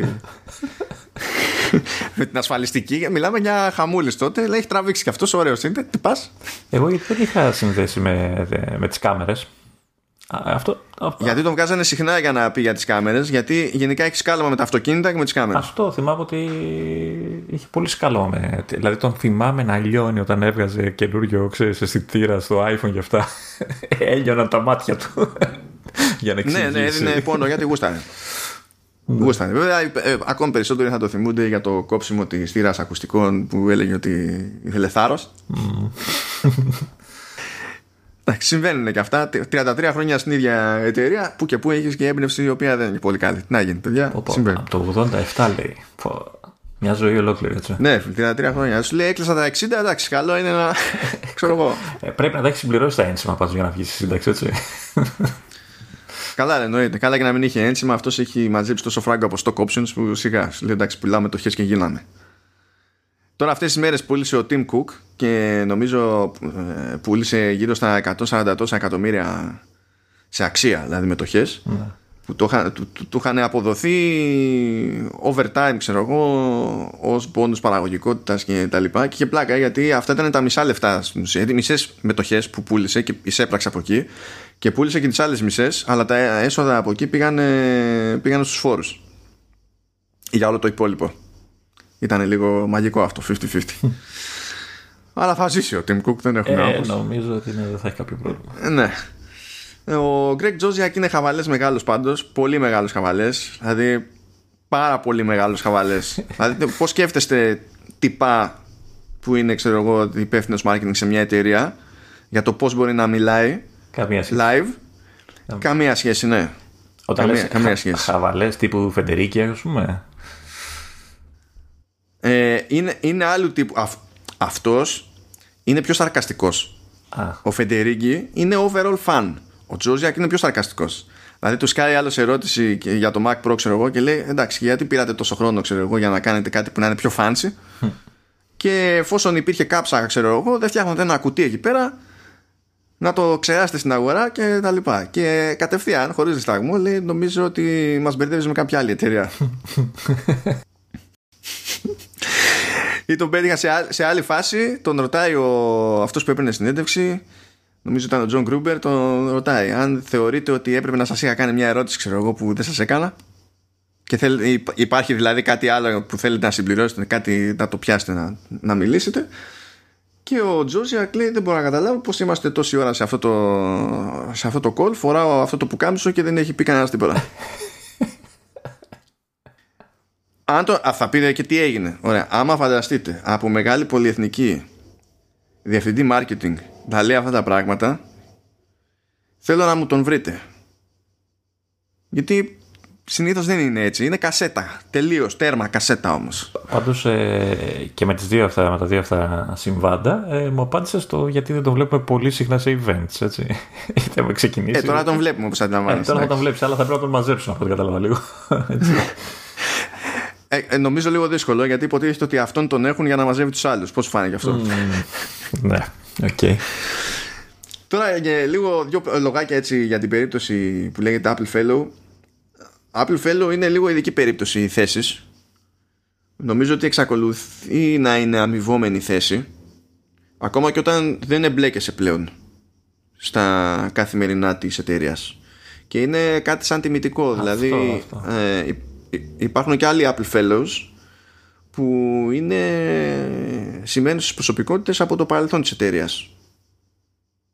Είναι, είναι, είναι λίγα άτομα ρε παιδί μου και νομίζω ότι εντάξει δεν ξέρω πώς θα πληρώνουν στην ίδια περίπτωση αλλά νομίζω ότι κάτι παίρνουν ακόμα και έτσι που στην ουσία δεν μπλέκουν και εντάξει δεν είναι για περίεργο αυτό το πράγμα για την περίπτωση του Σίλερ γιατί είναι 300 χρόνια εκεί πέρα ε, όχι, εντάξει, θα ήταν. Θα, θα, να τον πετάγανε, πούμε, να έβγαινε απλά σε μια σύνταξη, θα ήταν λίγο άδικο από μέρος της Apple. Ενώ έτσι εικάζω ότι του προσφέρει κάτι, ξέρεις, ένα πιο μεγάλο ευχαριστώ, ας το πούμε, για όλα αυτά που έχει κάνει. Ε, είναι σαν, σαν να ανακοινώνει ότι και τυπικά θεωρούμε ότι είσαι σημαντικό μέρος της ευρύτερης ιστορίας της Apple και ότι χωρίς εσένα δεν. Θα, θα πει κάποιος ναι, αλλά γιατί δεν έγινε ο Άιβ. Γιατί ο Άιβ ήθελε να πάει να ανοίξει δικό του, του γραφείο. Φαντάζομαι ότι αυτό ήταν. Και ο Άιβ γενικά βαράει και πετρίε. Μπορεί να είπε δεν με ενδιαφέρει. Ναι. Έχουμε ακούσει κάτι για τις κινήσεις του. Έχουν ακουστεί τίποτα, δεν έχω δει εγώ κάτι. Ο, δεν, δεν έχω ιδέα, δεν το έχω ψάξει καν, ας πούμε αλήθεια. Δηλαδή δεν ξέρω αν έχει ακουστεί κάτι και μου έχει ξεφύγει. Mm. Δηλαδή δεν έχω την παραμικρή ιδέα για ότι παίζει εκεί. Πάνε λοιπόν για αυτά τα δύο και τώρα ήρθε η πραγματική συζήτηση. Λοιπόν, ήρθε άρα, η πραγματική συζήτηση. Καλό απόγευμα. να κλείσουμε. τι γίνεται, τι, τι, τι, τι. Τι, τι, τι, ποιο όνειρο είδε η Epic ξαφνικά, ξαφνικά τέλος πάντων και έκανε ό,τι είναι, όλα όσα έκανε τέλος πάντων. Α ήταν μόνο η Epic. Εδώ θέλει τέτοιο. Θέλουμε recap. Είναι σαν να τελείωσε μία σεζόν, να πάει να ξεκινήσει δεύτερη σεζόν και θέλουμε να σιγουρευτούμε ότι θυμάται ο κόσμος το τι παίζει γενικότερα. Ε, είχαμε πει σε παλαιότερο επεισόδιο για μια κόντρα που είχε ξεκινήσει λίγο πριν το WWDC που δεν ήταν η πρώτη κόντρα αλλά ήταν κόντρα που τράβαγε και είχε τραβήξει και δημοσιότητα αρκετή με, σχετικά με, το, με την υπηρεσία email τέλος πάντων που λέγεται Hey που είναι προϊόν της Basecamp. Και τα είχαμε πει τότε ότι ήταν λίγο περίεργη φάση, τους μπλόκαρε την εφαρμογή στο, στο iOS η Apple με το σκεπτικό ότι την ανοίγει κάποιος και δεν μπορεί να αγοράσει την υπηρεσία. Το μόνο που βλέπει είναι μια οθόνη για να κάνει login και that's it. Ε, τα πήρε κρανίο η Basecamp, ούτως ή άλλως τα δύο άτομα που τρέχουν κυρίως την τη Basecamp το, το έχουν και εύκολο να τα πάρουν κρανίο. Οπότε ήταν τελείως in character, ήταν προβλέψιμο αυτό. Ναι. Ότι θα τα πάρουν κρανίο. Ξεκίνησε ολόκληρη ιστορία εκεί με το Twitter, τα media και, και τα λοιπά. Ε, γιατί έλεγε και η Apple τώρα κάτι αδιανόητα πράγματα. Ότι ε, δεν γίνεται, ξέρω εγώ, να εμφανίζει μόνο ένα, μια οθόνη για login και να λένε οι άλλοι, ναι, αλλά στο Netflix έτσι γίνεται. Ναι. Να, ε, λέει Apple, ναι, αλλά το Netflix είναι reader app. Τι reader app? Τι reader app, είναι, είναι βίντεο. Ναι, εννοούμε ότι είναι μια υπηρεσία στην οποία αγχώνεσαι για να καταναλώσεις τέλος πάντων περιεχόμενο. Ενώ εσύ είσαι email service δεν καταναλώνεις περιεχόμενο. Το, ε, το διαχειρίζεσαι, α πούμε, κάπως έτσι. Ε, ναι, ε, δεν θέλω, δεν θέλω να βάλω να πληρώνω μέσα από το δικό σου σύστημα γιατί δεν με συμφέρει να σου δίνω την προμήθεια του 30% και τη δεύτερη χρονιά ξέρω εγώ το 15%. Δεν έχω τέτοιο περιθώριο ή απλά δεν γουστάρω. Δεν με αφήνεις να στείλω κόσμο αλλού να τους πω ότι κάντε εγγραφή ξέρω εγώ εκεί. Δεν μπορώ να το υπονοήσω καν. Δεν μπορώ να πω τίποτα. Δεν με θεωρείς reader app because reasons και μου μπλοκάρεις την εφαρμογή. Δηλαδή, τι διάλογο να κάνω εγώ τώρα εδώ πέρα; Και ξεκινήσει φασαρία. Και εκεί ήταν που μπλέχθηκε και ο Σίλερ. Και εντάξει, αυτό ήθελε mental gymnastics τρελά. Λέει, Εμείς το πρόβλημα που έχουμε σε αυτές τις περιπτώσεις είναι ότι δεν θέλουμε να ανοίγει κάποιος την εφαρμογή, να ανοίγει μπροστά του μια εφαρμογή που να μην έχει να κάνει καθαρά με κατανάλωση περιεχομένου, ας το πούμε έτσι, ε, και να μην κάνει τίποτα, να είναι νεκρή η εφαρμογή. Αν κάποιος δεν είναι ήδη συνδρομητής. Θέλουμε να μπορεί να κάνει κάτι. Να μην του μένει το άλλο η εντύπωση ότι κάτι δεν πάει καλά. Κάτι δεν λειτουργεί. Τώρα αυτή η αιτιολόγηση είναι παπάντζα, έτσι. Είναι, είναι τεράστια παπάντζα, ξεκάθαρα. Και τι κάνουν οι άλλοι τα trolls στο Basecamp; Ε, βάλε ένα μηχανισμό που μπορείς να φτιάξεις δοκιμαστικό email account στην υπηρεσία τους δωρεάν, χωρίς χρέωση που λύγει μετά από 14 μέρες ώστε να μπορείς να συνδεθείς ουσιαστικά χωρίς να κάνεις Ναι και να πούμε ότι, ναι, ότι άρα υπάρχει μια θεωρητική λειτουργικότητα έστω και αν είναι trial Οπότε δεν ισχύει αυτό που λέει ο Σίλερ τέλος πάντων ότι ανοίγει κάποιος την εφαρμογή και δεν μπορεί να κάνει τίποτα. Δηλαδή να ανοίγει και πέφτει σε τείχο. Και πήρε την έγκριση και ε, έτρεξε. Δηλαδή πέρασε η εφαρμογή στο iOS. Όλο αυτό δηλαδή δεν βγάζει νόημα και τότε πριν καταλήξει αυτή η υπόθεση που δεν ασχοληθήκαν με την κατάληξη γιατί μετά έπιασε, πιάσαμε WWDC με τα γνωστά αποτελέσματα κάθε χρονιά εποχή. Και λέγαμε και τότε ότι είναι στραβό αυτό που κάνει η Apple, ειδικά σε τέτοια περίπτωση, είναι πέρα για πέρα στραβό. Από εκεί και πέρα έχει συνεχιστεί το show βέβαια, διότι μέσα στο καλοκαιράκι ε, γίνανε και άλλα πραγματάκια. Προέκυψαν αναφορές τέλος πάντων από ανώνυμους developers που λένε ότι δεν θέλουν να διαμαρτυρηθούν δημοσίως γιατί φοβούνται την όποια θεωρητική αντίδραση της Apple. Ε, διότι τέλος πάντων θέλουν να αποφύγουν το, να χρησιμοποιήσουν το σύστημα πληρωμών και να δίνουν προμήθεια στη, στην Apple γιατί βγαίνουν οικονομικά ανάλογα με το προϊόν τώρα. Σε κάποιες περιπτώσεις κάποιοι δεν γουστάρουν έτσι κι αλλιώς. Να τους λέει γιατί να δίνω εγώ 30%. Υπάρχουν και άλλοι που όντως λέει αν δώσω 30% δεν βγαίνει. Μπαίνω μέσα. Οπότε δεν μπορώ να λειτουργήσω σαν επιχείρηση. Παίζουν διάφορε περιπτώσεις τέλος πάντων. Ανάλογα. Ε, έγινε συζήτηση για το ότι δεν περνάει εφαρμογή του Google Stadia διότι δεν δίνει το OK για game streaming services η, η Apple. Μετά έγινε μεγαλύτερος χαμός όταν προέκυψε το ίδιο για το Xbox Game Pass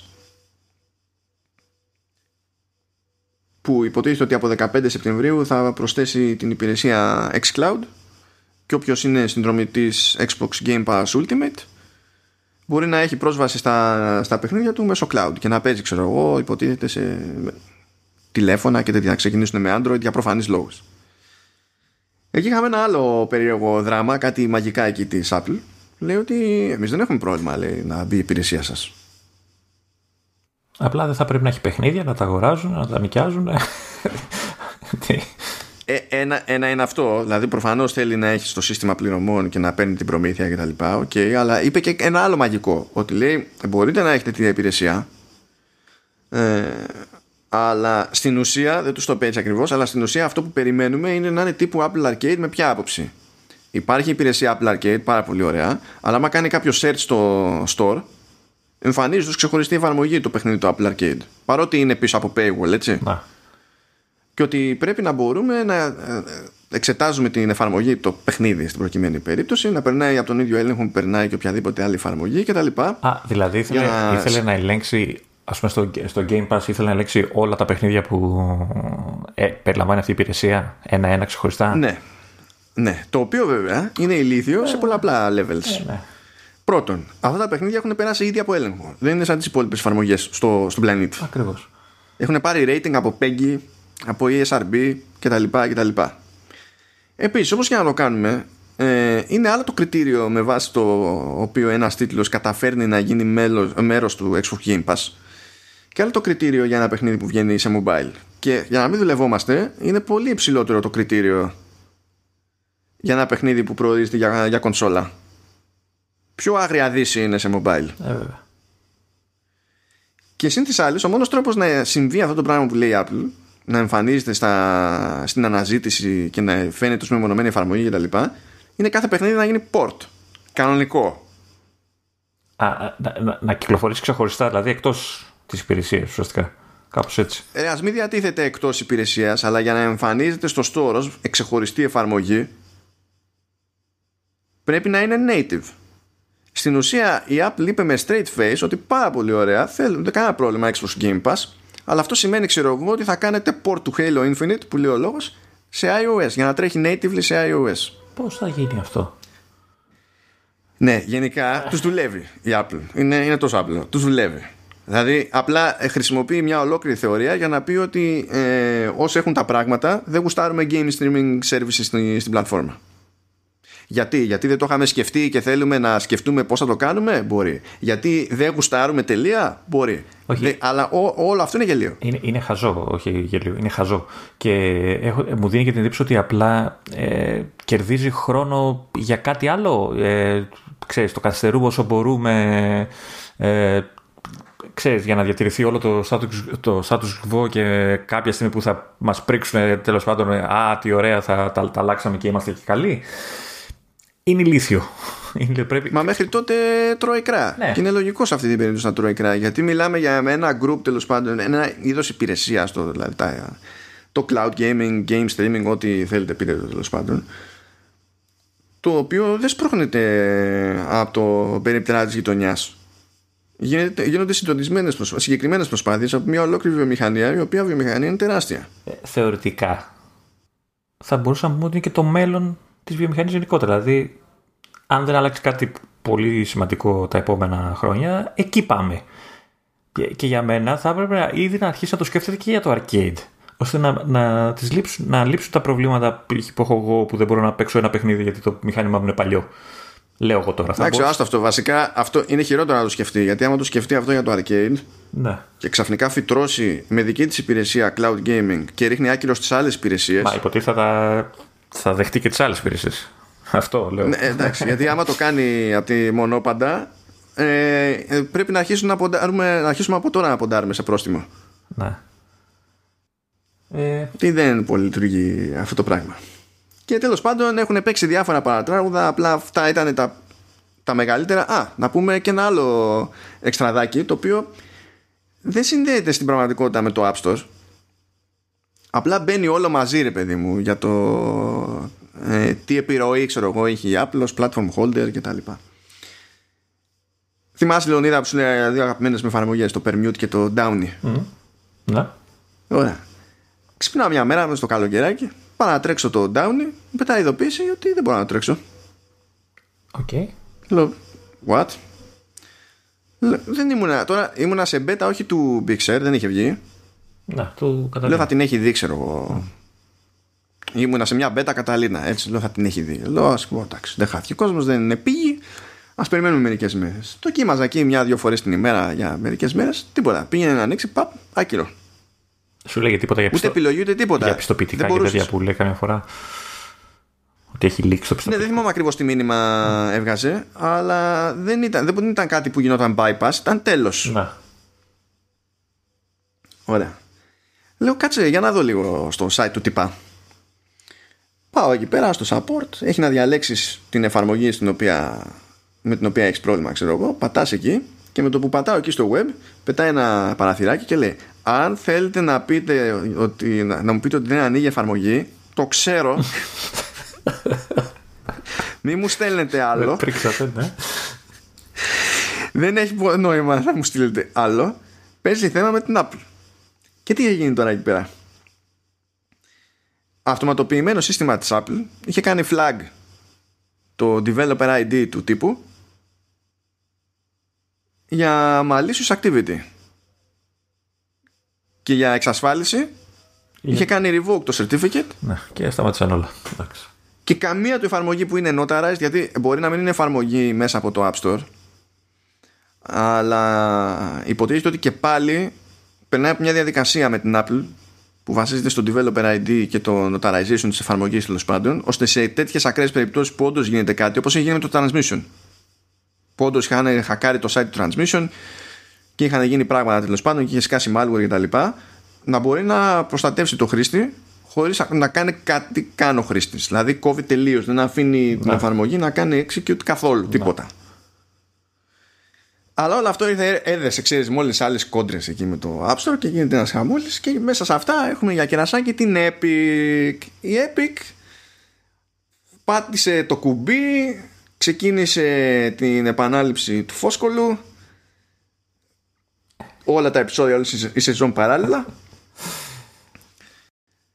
και χάρη στην Epic ξεκινάμε αυτή την κουβέντα που ξεκινάμε γιατί είναι εκεί που χόντρι είναι το παιχνίδι τέλος πάντων. Ναι, για πες. Κάνε ένα... Θα κάνεις recap για την Epic ή θεωρούμε το ξέρουν όλοι. Ναι, φυσικά. Okay. Οπότε κάνε το recap. Ε, φυσικά. Για να πω μετά ότι... Ναι, κάνε το recap, κάνε το recap. Θα τα πούμε μετά. ναι. Λοιπόν, είναι στη φάση η Epic που έτσι κι αλλιώς δεν γουστάρει τα App Stores. Δεν γουστάρει. Α, το λέει χρόνια ότι δεν γουστάρει. Όχι μόνο της Apple, γενικά. Okay. Γενικά, γενικά, γιατί δεν γουστάρει να δίνει προμήθεια. Δεν το κρύβει αυτό ο Tim Sweeney που είναι ο μεγαλομέτωχος παύλα ιδιοκτήτης, κάνει το απόλυτο κουμάντο γιατί έχει πλειοψηφικό πακέτο. Ε, και νομίζω είναι και από τους ιδρυτές της εταιρείας έτσι κι αλλιώς. Και αυτός που γενικά είναι και άτομο που δεν το βουλώνει με τίποτα όμως, ε. ε δεν, δεν, το, δεν το βουλώνει απλά. Ε, ναι, τέλος πάντων δεν γουστάρει γιατί λέει ότι δεν βρίσκω εγώ το λόγο από τη στιγμή που έχω εγώ δικό μου σύστημα πληρωμών. Και στο οποίο το έχω έτσι κι αλλιώς. Γιατί έχω ένα παιχνίδι που λέγεται Fortnite και είναι σε τόσες πλατφόρμες. Δεν είναι ότι το βγάζω σε μία πλατφόρμα και γλιτώνω το έξοδο του να έχω σύστημα πληρωμών τέλος πάντων ή διάφορα άλλα πράγματα. Ναι. Και δεν γουστάρω να μου κρατάς 30% γιατί για μένα το 30% είναι πολλά λεφτά. Με τη λογική ότι βγάζει τόσο φράγκο το Fortnite που το 30% καταλήγεις σε ένα ποσό που το βλέπεις, συνειδητοποιείς ότι δεν πηγαίνει στην τσέπη σου. και σου πέφτουν τα δόντια. Και σε, και σε βαρά, ενώ ξέρεις ότι είσαι πλούσιος, βλέπεις το νούμερο και ενοχλεί που δεν πηγαίνει στην τσέπη σου. Ναι, Γιατί λες από, από πού και ως πού να δίνω εγώ τόσα λεφτά, ας πούμε, στην Apple ή στην Google. Ναι. Τέλος πάντων. Ναι, οκέι. Okay. Και τέλος πάντων είχε κάνει μια απόπειρα εκεί πέρα να τη βγάλει στο Android χωρίς να είναι στο Play Store γιατί εκεί πέρα μπορείς να κάνεις side load εφαρμογή. Στη, στο iOS δεν γινόταν αυτό το πράγμα οπότε είχε μπει στο store κανονικά και το πράγμα προχωρούσε.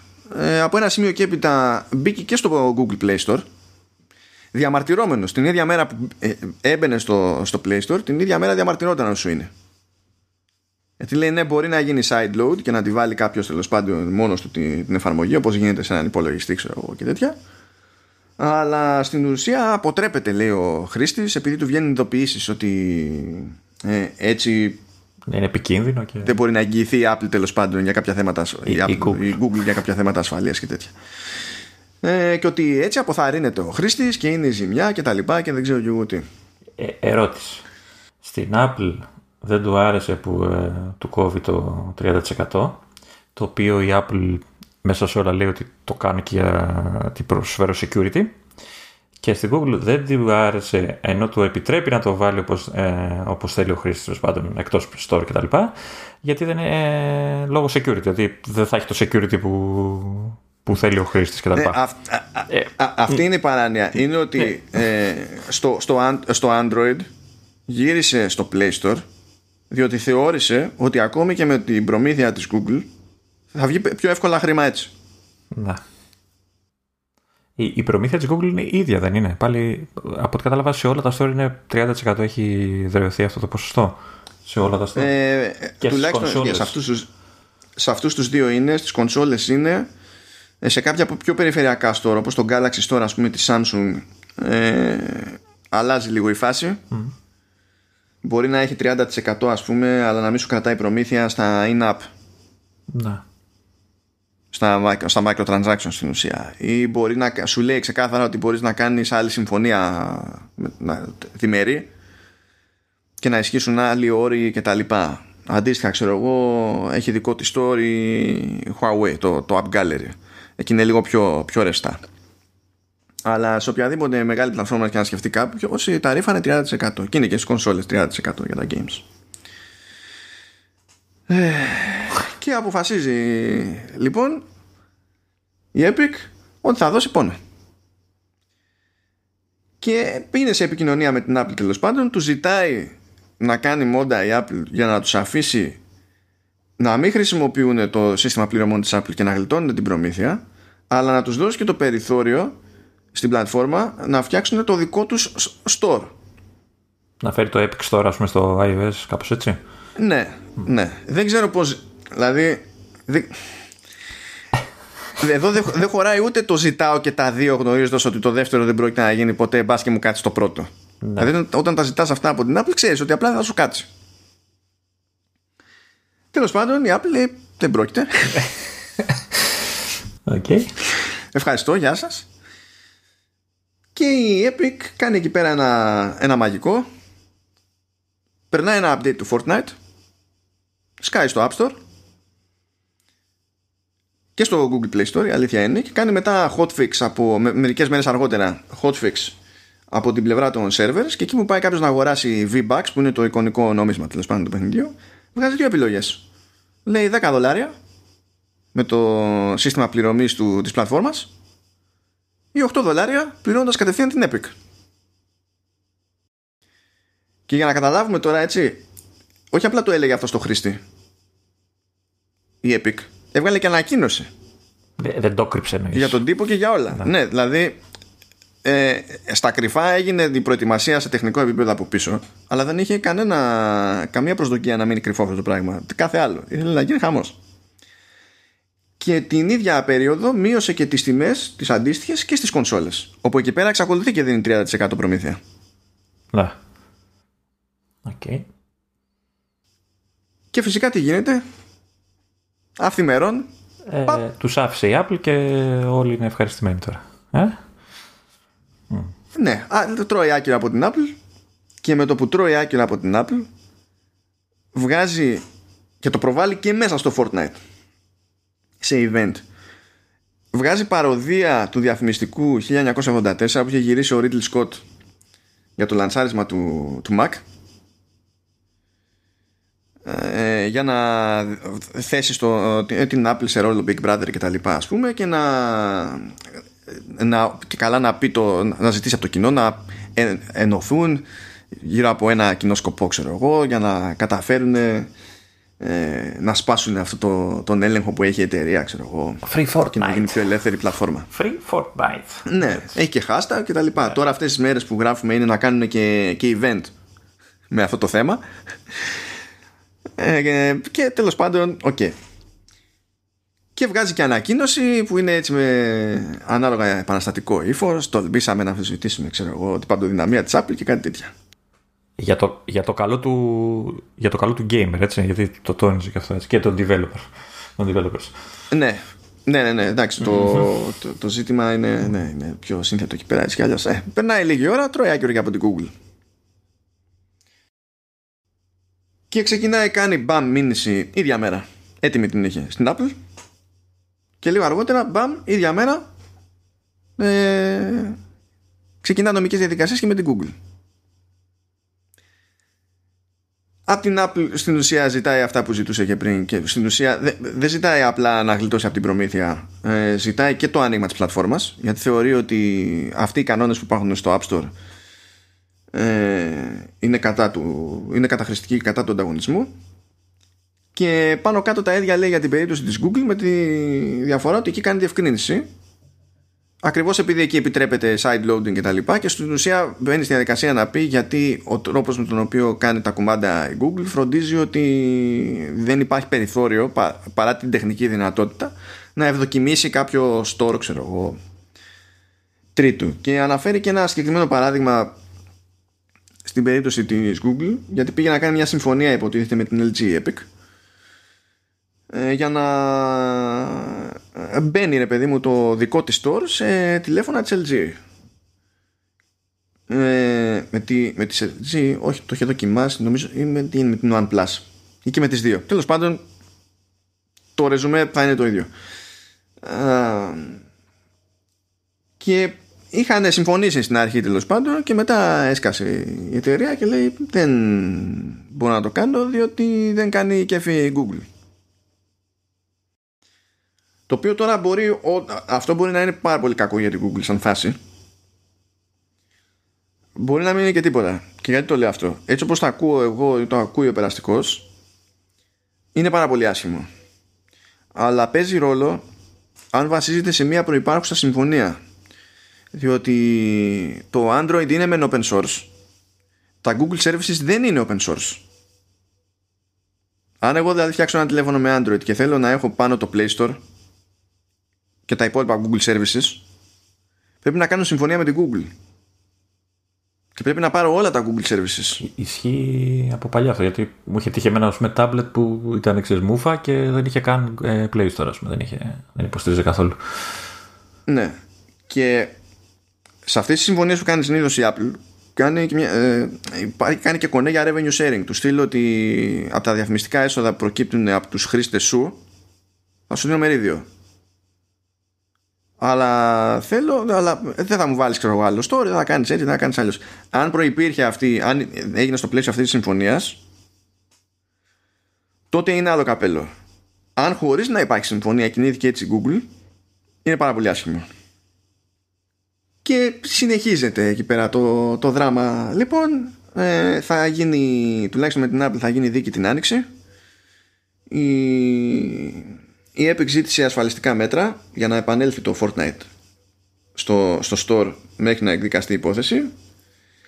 Η Apple είπε hm, ε, να ξέρεις ότι μέχρι 28 του, του μήνα αν δεν έχεις επανορθώσει θα σου μπλοκάρω τα πάντα σε developer IDs, πρόσβαση σε tools ε, οτιδήποτε έχει να κάνει με Unreal Engine και τα λοιπά αυτό δεν σημαίνει ότι αν κάτι χρησιμοποιεί υπάρχει και χρησιμοποιεί Unreal Engine δεν θα λειτουργεί σημαίνει ότι δεν μπορείς να κάνεις update αυτό, αυτό. σημαίνει τέτοια πραγματάκια και να πούμε και για την περίπτωση του Fortnite έτσι ότι η Apple δεν μπλοκάρε το Fortnite εφόσον υπήρχε ήδη συσκευή κάποιου απλά το έβγαλε από το store δεν μπορεί να το ξανακατεβάσει ναι ε, ούτε αν ε, το έχεις απεκαταστήσει μετά δεν, μπορείς, δεν το βρίσκεις να το ξαναβάλεις. Αυτό. Ε, μπορεί να το βγάζει στο ιστορικό με λίγο ψάξιμο. Με λίγο κόπο παραπάνω, αλλά σίγουρα δεν το βγάζει σε νέο, σε νέο χρήστη. Και επειδή δεν θα γίνει update, δεν θα, δηλαδή ότι σκάει σε καινούριο περιεχόμενο θα τρέχουν νέα seasons και καλά στο παιχνίδι και τέτοια, σε iOS δεν θα υπάρχει πρόσβαση. Σε αυτό το περιεχόμενο, σε αυτά τα seasons. Ε, και λέει θα στα κόψω όλα, ξέρω εγώ η Apple. Εντάξει, ξέφυγε, ξέφυγε, έτσι, ξέφυγε τελείως και Apple. Εντάξει. Ναι, θα σου πω τώρα γιατί αυτό έφτασε τώρα για τα ασφαλιστικά μέτρα. Ε, την είδα την απόφαση. Έγινε ναι. νομίζω 24-25 του μήνα έγινε η νομική διαδικασία. Την είδα, την είδα την απόφαση. Και, και πήγανε, πήγε 50-50. Δηλαδή, Καλά πήγε. Ε, το, ναι, νομίζω ότι ήταν σωστό το 50-50 σε αυτή την περίπτωση. Η Epic δεν κέρδισε ασφαλιστικά μέτρα για το Fortnite διότι ισχυριζόταν ότι παθαίνει ανεπανόρθωτη ζημιά και ότι είναι, επί, ε, είναι επίγον τέλος πάντων να αποφευχθεί αυτή η ζημιά κτλ. Και, και πέρασε το επιχείρημα της Apple που το δέχτηκε και το δικαστήριο ότι τι, δεν μπορείς να ισχυρίζεις ότι παθαίνεις ανεπανόρθωτη ζημιά από τη στιγμή που όλο αυτό ξεκίνησε κάνοντας με συγκεκριμένο πλάνο εσύ αυτά που έκανες με δική σου απόφαση; Ουσιαστικά είναι Δεν είναι μια συμφορά που ξαφνικά προσγειώθηκε. Όχι, ουσιαστικά είναι στο χέρι σου να μην υπάρχει αυτή η ζημιά. Έτσι. Εσύ μπορείς να κάνεις ό,τι είναι να κάνεις. Ναι, να... λέει μπορείς κάλλιστα να κάνεις αυτό που ζητάει η Apple λέει τώρα για να επανέλθει το Fortnite στο App Store. Γιατί η Apple σου λέει, άμα το, άμα το διορθώσεις, άμα βγάλεις το δικό σου σύστημα πληρωμής, θα το, θα, θα, το, το ξαναβάλω στο, στο, στο App Store. Και μπορεί να συνεχίσει κανονικά η νομική διαδικασία. Δεν είναι ότι και καλά για να προχωρήσει αυτή η υπόθεση ναι. πρέπει δεν και καλά να μείνεις εσύ εκτός App Store. Ναι. Δεν ακυρώνει το ότι έχει ξεκινήσει αυτή η διαδικασία. Και έλεγε εκεί πέρα κάτι άλλα η Epic ότι όχι δεν γίνεται να επιστρέψουμε λέει, σε καταχρηστική σύμβαση και τα λοιπά και λέει, οκ okay, λέει, δεν υπάρχει λέει, ε, δεν παίζουν ασφαλιστικά μέτρα. Απ' την άλλη παίζουν ασφαλιστικά μέτρα για το μπλοκάρισμα του developer accounts της Unreal Engine και τα λοιπά διότι που αυτό δεν το ξέρω, αυτό το έμαθα διαβάζοντας την όλη διαδικασία. Ε, διότι η Epic Games έχει το Fortnite αλλά και καλά η διαχείριση της μηχανής είναι στην Epic International που είναι προφανές ότι ιδιαίτερη ναι, εντάξει. είναι μία ή άλλη αλλά ταυτόχρονα είναι έχουν υπογραφεί ξεχωριστά συμβάσεις. Και η απλή πραγματικότητα είναι το, ενώ η Epic Games παραβίασε όλες τις σύμβασει που είχε υπογράψει με την Apple, η Epic International δεν τι παραβίασε. Ναι, γιατί δεν άλλαξε Οπότε εκεί πέρα έλεγε κάτι δικά της η Apple ότι ναι, εντάξει, αλλά στην ουσία είναι τα, τα ίδια άτομα. Λέει, λέει και η δικαστή εκεί πέρα, ναι, εντάξει, αλλά είναι άλλες συμβάσεις, δεν καταλαβαίνεις. Ναι, εντάξει, όχι. Μα δεν, μα δεν είχε και το ίδιο το Online. Δεν είναι η, σαν ε, μη- ε, μηχανή για Unreal Engine δεν ε, παραβίαζε κάτι. Δεν άλλαξε κάτι σε αυτό ή σε κάποιο, κάτι άλλο, σε κάποιο άλλο προϊόν. Μόνο στο Fortnite. Όχι, έκανε. απλά σ- αν ήταν στην ίδια εταιρεία, επειδή σε αυτή την περίπτωση λέει ο κανονισμός ότι θα σου, θα σου μπλοκάρω το developer ID, η Apple θα έβγαινε και θα έλεγε ότι απλά προχωράω αυτά που ξέρει ότι θα έκανα σε τέτοια περίπτωση. Ναι. Αλλά σε αυ- αυτή τη φάση πήγε να τα εφαρμόσει σε μια εταιρική σχέση που στην ουσία βασίζεται σε άλλη σύμβαση που δεν έχει παραβιαστεί ούτε καταγγελθεί. Οπότε σου λέει με ποια λογική. Δηλαδή, εγώ καταλαβαίνω ότι είναι η ίδια εταιρεία, αλλά νομικά δεν αλλάζει ότι είναι άλλο νομικό πρόσωπο. ναι. Άλλη σύμβαση. Και ότι εκείνο το νομικό πρόσωπο δεν σε πείραξε. Ναι, όντως. Όχι, για μένα η απόφαση Τι αυτή να γίνει ήταν, τώρα, σου λέει. ήταν ε, πολύ σωστή. Αυτή η απόφαση. Δεν ξέρω. Ναι. Ναι. Θα συνεχιστεί το πανηγύρι ακριβώς για το ίδιο θέμα στις 28 ε, Αυγούστου. Δεν λέω για τη γενικότερη υπόθεση που πάει για, για άνοιξη.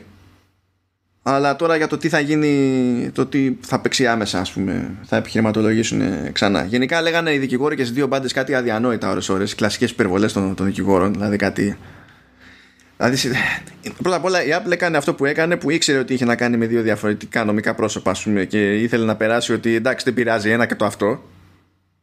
Καλά να πάθετε εφόσον βασιστήκατε σε αυτό. Και η Epic για να γλιτώσει τώρα τα ασφαλιστικά μέτρα για το Fortnite είπε ένα άλλο μαγικό. Ότι ε, είναι ζημιά λέει. Καλά έλεγε πρώτα απ' όλα για την Unreal Engine ότι έτσι και κοπεί λέει από Mac τώρα έτσι σκέψου από Mac και iOS και τα λοιπά ότι έτσι και κοπεί θα καταστραφεί η μηχανή. Εκεί το διάβαζα και λέω: Είσαι σίγουρος ότι έχεις καταλάβει τι μερίδια αγοράς έχουν οι πλατφόρμες της Apple; Ναι, τι- Συγγνώμη, Τι κιόλας. εννοεί; Εντάξει. Δηλαδή να πεις θα πάθω ζημιά και τα λοιπά, οκ, ότι θα επηρεάσει πάρα πολλούς επαγγελματίες και τα λοιπά. Αυτά τα καταλαβαίνω και έχεις δίκιο και, μα- και μαζί σου. Είναι ανάγκη να πεις και παπάντζα. δηλαδή. Αλλά ναι, μιλάμε τώρα για, για δικηγόρους. Προφανώς είναι ανάγκη να πούνε την παπάντζα για να έχουμε Ε, εμείς να απορούμε. ναι. Και τι- είπε και το άλλο το ωραίο, προσπαθώντας να γλιτώσει, ξέρω εγώ, το Fortnite. Λέει ότι ε, και τώρα λέει ε, υπάρχουν ολόκληρες κοινότητες στο, στο παιχνίδι που χρησιμοποιούν το παιχνίδι για να επικοινωνούν μεταξύ τους τώρα εν μέσω πανδημίας. Και υπάρχει λέει και κοινωνική αξία στο παιχνίδι. Και- Εκεί κα- έκανα το, ξε- γύρισε το μάτι από αγανάκτηση. Ρε, εσύ. Λέω, το όχι, εντάξει, σταμάτα. Εκεί, εκεί την έκοψε και, και η δικαστής. Είχε, έχει πάρα πολύ πλάκα. Θα βάλω τη στη κομιθία. Γιατί υπήρχε μια δημοσιογράφος που έκανε live reporting εκείνη την ώρα. Και έχει πά... εγώ τε- πέ- πέρασα τέλεια με τη δικαστή, διότι με το που πήγαινε οποιαδήποτε πλευρά να, να πει κάποια αδιανόητη παπάντζα, τους ε, ε, έβρισκε τείχο, ρε. Τους γύρω, εντάξει. Ναι, λέει, λέει, ξέρω εγώ, δεν θυμάμαι ποια μεριά ήταν, λέει υπάρχει δεδικασμένος σε αυτές και σε αυτές, ξέρω εγώ, τις υποθέσεις. Τα έβαλες, λέει, στο, στο, στη δικογραφία. Ε, λέει, όχι, δεν προλαβαίναμε. Άλλη φορά να τα βάζεις. Εδώ μέσα λέει, δεν γουστάρω εκπλήξεις. και κανόνισε, λέει, προχωρώντας να μην έχουμε άλλα τέτοια. Κατευθείαν τους γύρωνε, ε, κατευθείαν τους διέλυε. Γέλαγα. Ήταν φοβερή κομμωδία. Αξίζει να το διαβάσετε μόνο και μόνο γι' αυτό. Και λοιπόν, να πούμε ότι τα βασικά που λέει η Epic για να εξηγήσει όλη αυτή την ιστορία που έχει ξεκινήσει είναι ότι θέλει να ανοίξουν οι πλατφόρμες αυτές γιατί θεωρεί ότι είναι computing platforms και ότι πρέπει να είναι ανάλογα ανοιχτές όπως είναι ένα Windows PC, ένας Mac κτλ. Οπότε υπάρχει μια διαφορά νοοτροπίας και είναι θέμα αρχής λίγο σε αυτό το, το κομμάτι. Υπάρχει το άλλο που λέει ότι αν εμένα δεν μου παίρνεις 30% τότε θα μπορώ να έχω χαμηλότερες τιμές για το πελάτη. Και έχει πολύ μεγάλη σημασία το ότι το λέει αυτό το πράγμα διότι ε, ο, το εμπορικό δίκαιο περί ανταγωνισμού στην Αμερική σκαλώνει πάρα πολύ στο αν χάρη σε μια κίνηση ανεβαίνει η τιμή για τον τελικό καταναλωτή. Ενώ στην Ευρώπη ασχολούνται περισσότερο με το σκεπτικό πίσω από μια κίνηση και όχι τόσο με το τι σημαίνει αυτό για την τελική τιμή. Επίσης δεν ζητάει χρηματική αποζημίωση η Epic γιατί λέει ότι εγώ το κάνω για, αυτό, για αυτούς τους λόγους πάλι είναι θέμα αρχής και προσπαθώ να αλλάξω την αγορά και είναι για τον, καλό, το, για τον καλό του καταναλωτή να πληρώνει λιγότερο και το καλό του developer να βγάζει περισσότερα χρήματα για τον κόπο του. Ταυτόχρονα βέβαια εγώ, εγώ το, το πιστεύω ας πούμε για την περίπτωση της Epic ότι ναι τα πιστεύει αυτά.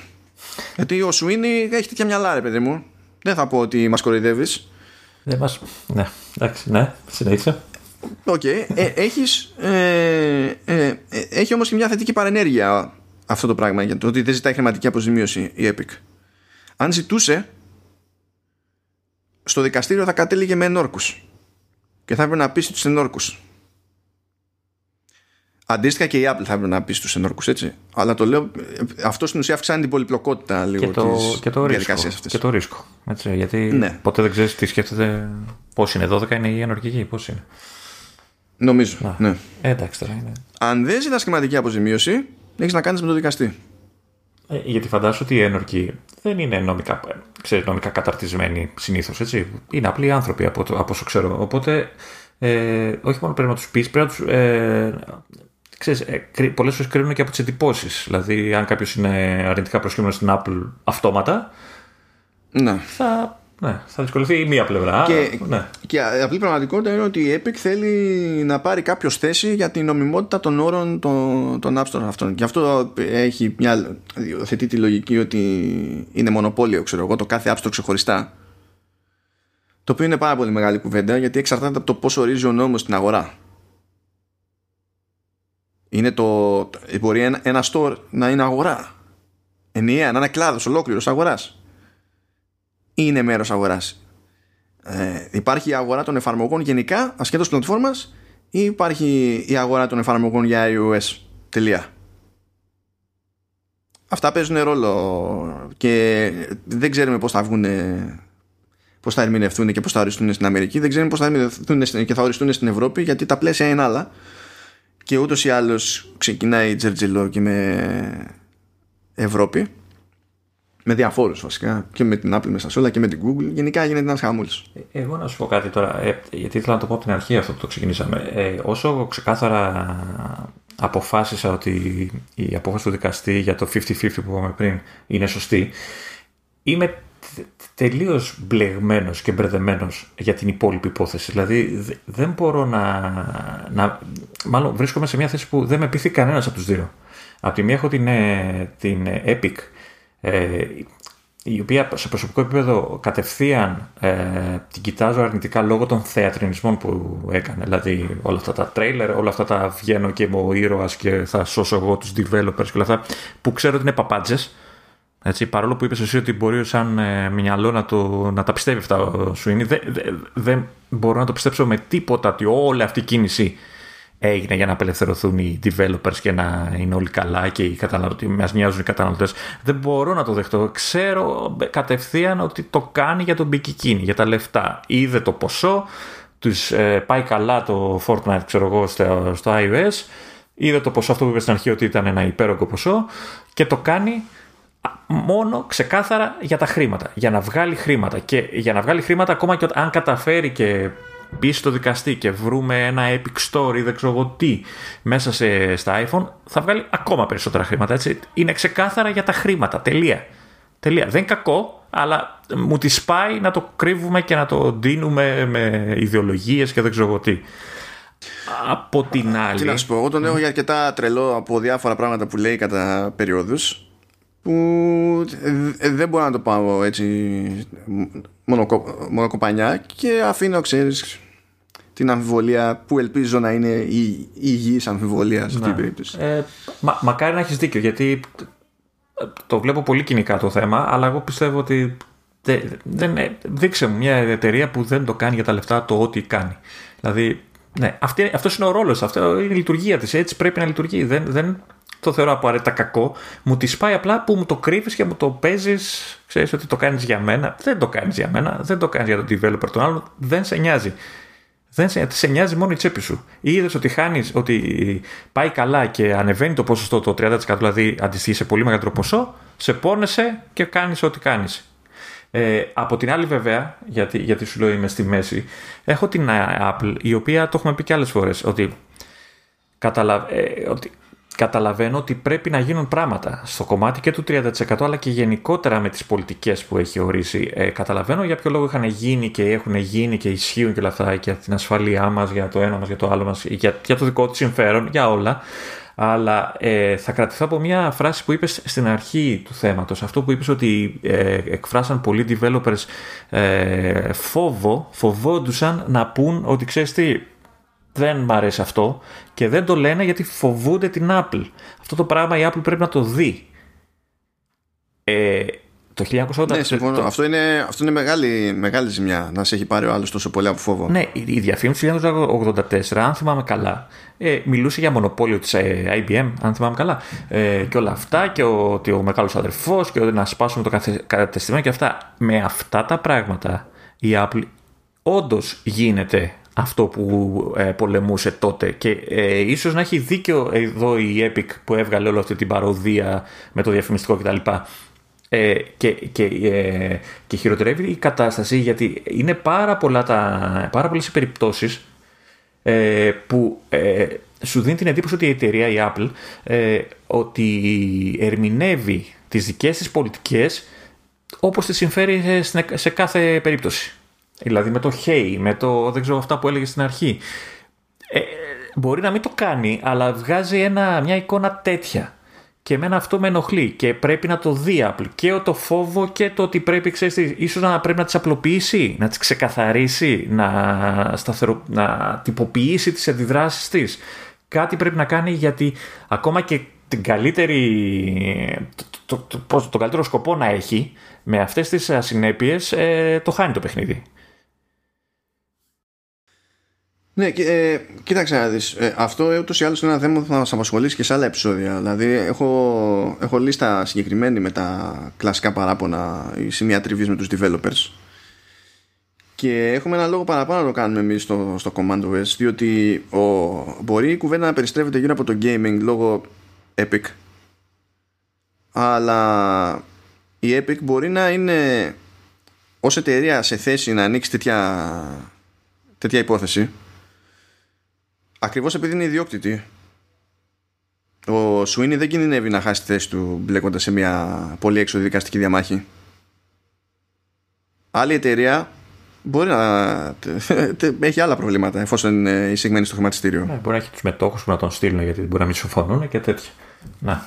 Ναι, δηλαδή έχουν, έχουν εκφράσει κάποιες εταιρείες στο περίπου υποστήριξη ε, κυρίως στα λόγια ε, η Microsoft έκανε ένα βήμα νομίζω να στείλει μια επιστολή αλλά ε, που να υποστηρίζει την Epic αλλά όχι με, τη, με συγκεκριμένη νομική μορφή που λέγεται amicus brief όπου στην ουσία πηγαίνεις και λες ότι εγώ ως εταιρεία ε, ε υποστηρίζω αυτό που υποστηρίζει και η Epic και είμαι μαζί της ξέρω εγώ και, και τα λοιπά που υποτίθεται ότι είναι πιο τυπικός τρόπος να το ισχυριστείς αυτό το πράγμα και ότι λαμβάνεται αλλιώς υπόψη γιατί γιατί δεν δηλαδή Spotify που για μένα έχει μεγαλύτερο περιθώριο να είναι εκνευρισμένη με την Apple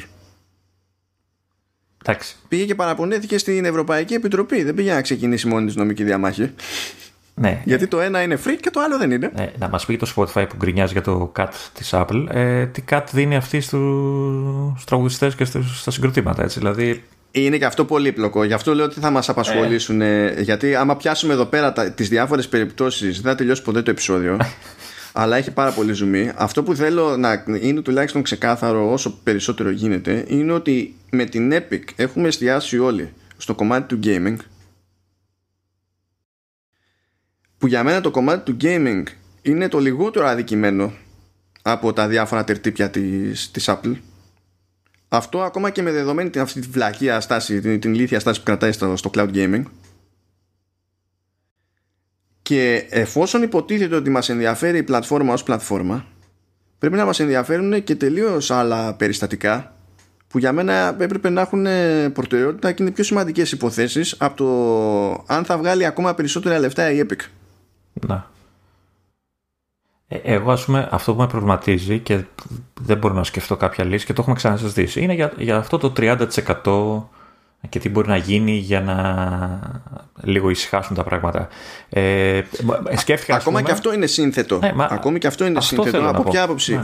Μαζέψαν, έχουν μαζέψει διάφοροι ξέρω εγώ, απόψεις από developers και υπάρχουν developers που δεν το θέλουν με τίποτα το 30 και developers που δεν έχουν κανένα πρόβλημα με το 30 γιατί, γιατί έχουν άλλο business model έχουν άλλο μέγεθος εταιρεία. Και υπάρχει αυτή η εντύπωση ότι η συγκεκριμένη προμήθεια κάνει μεγαλύτερη ζημιά στους μικρούς.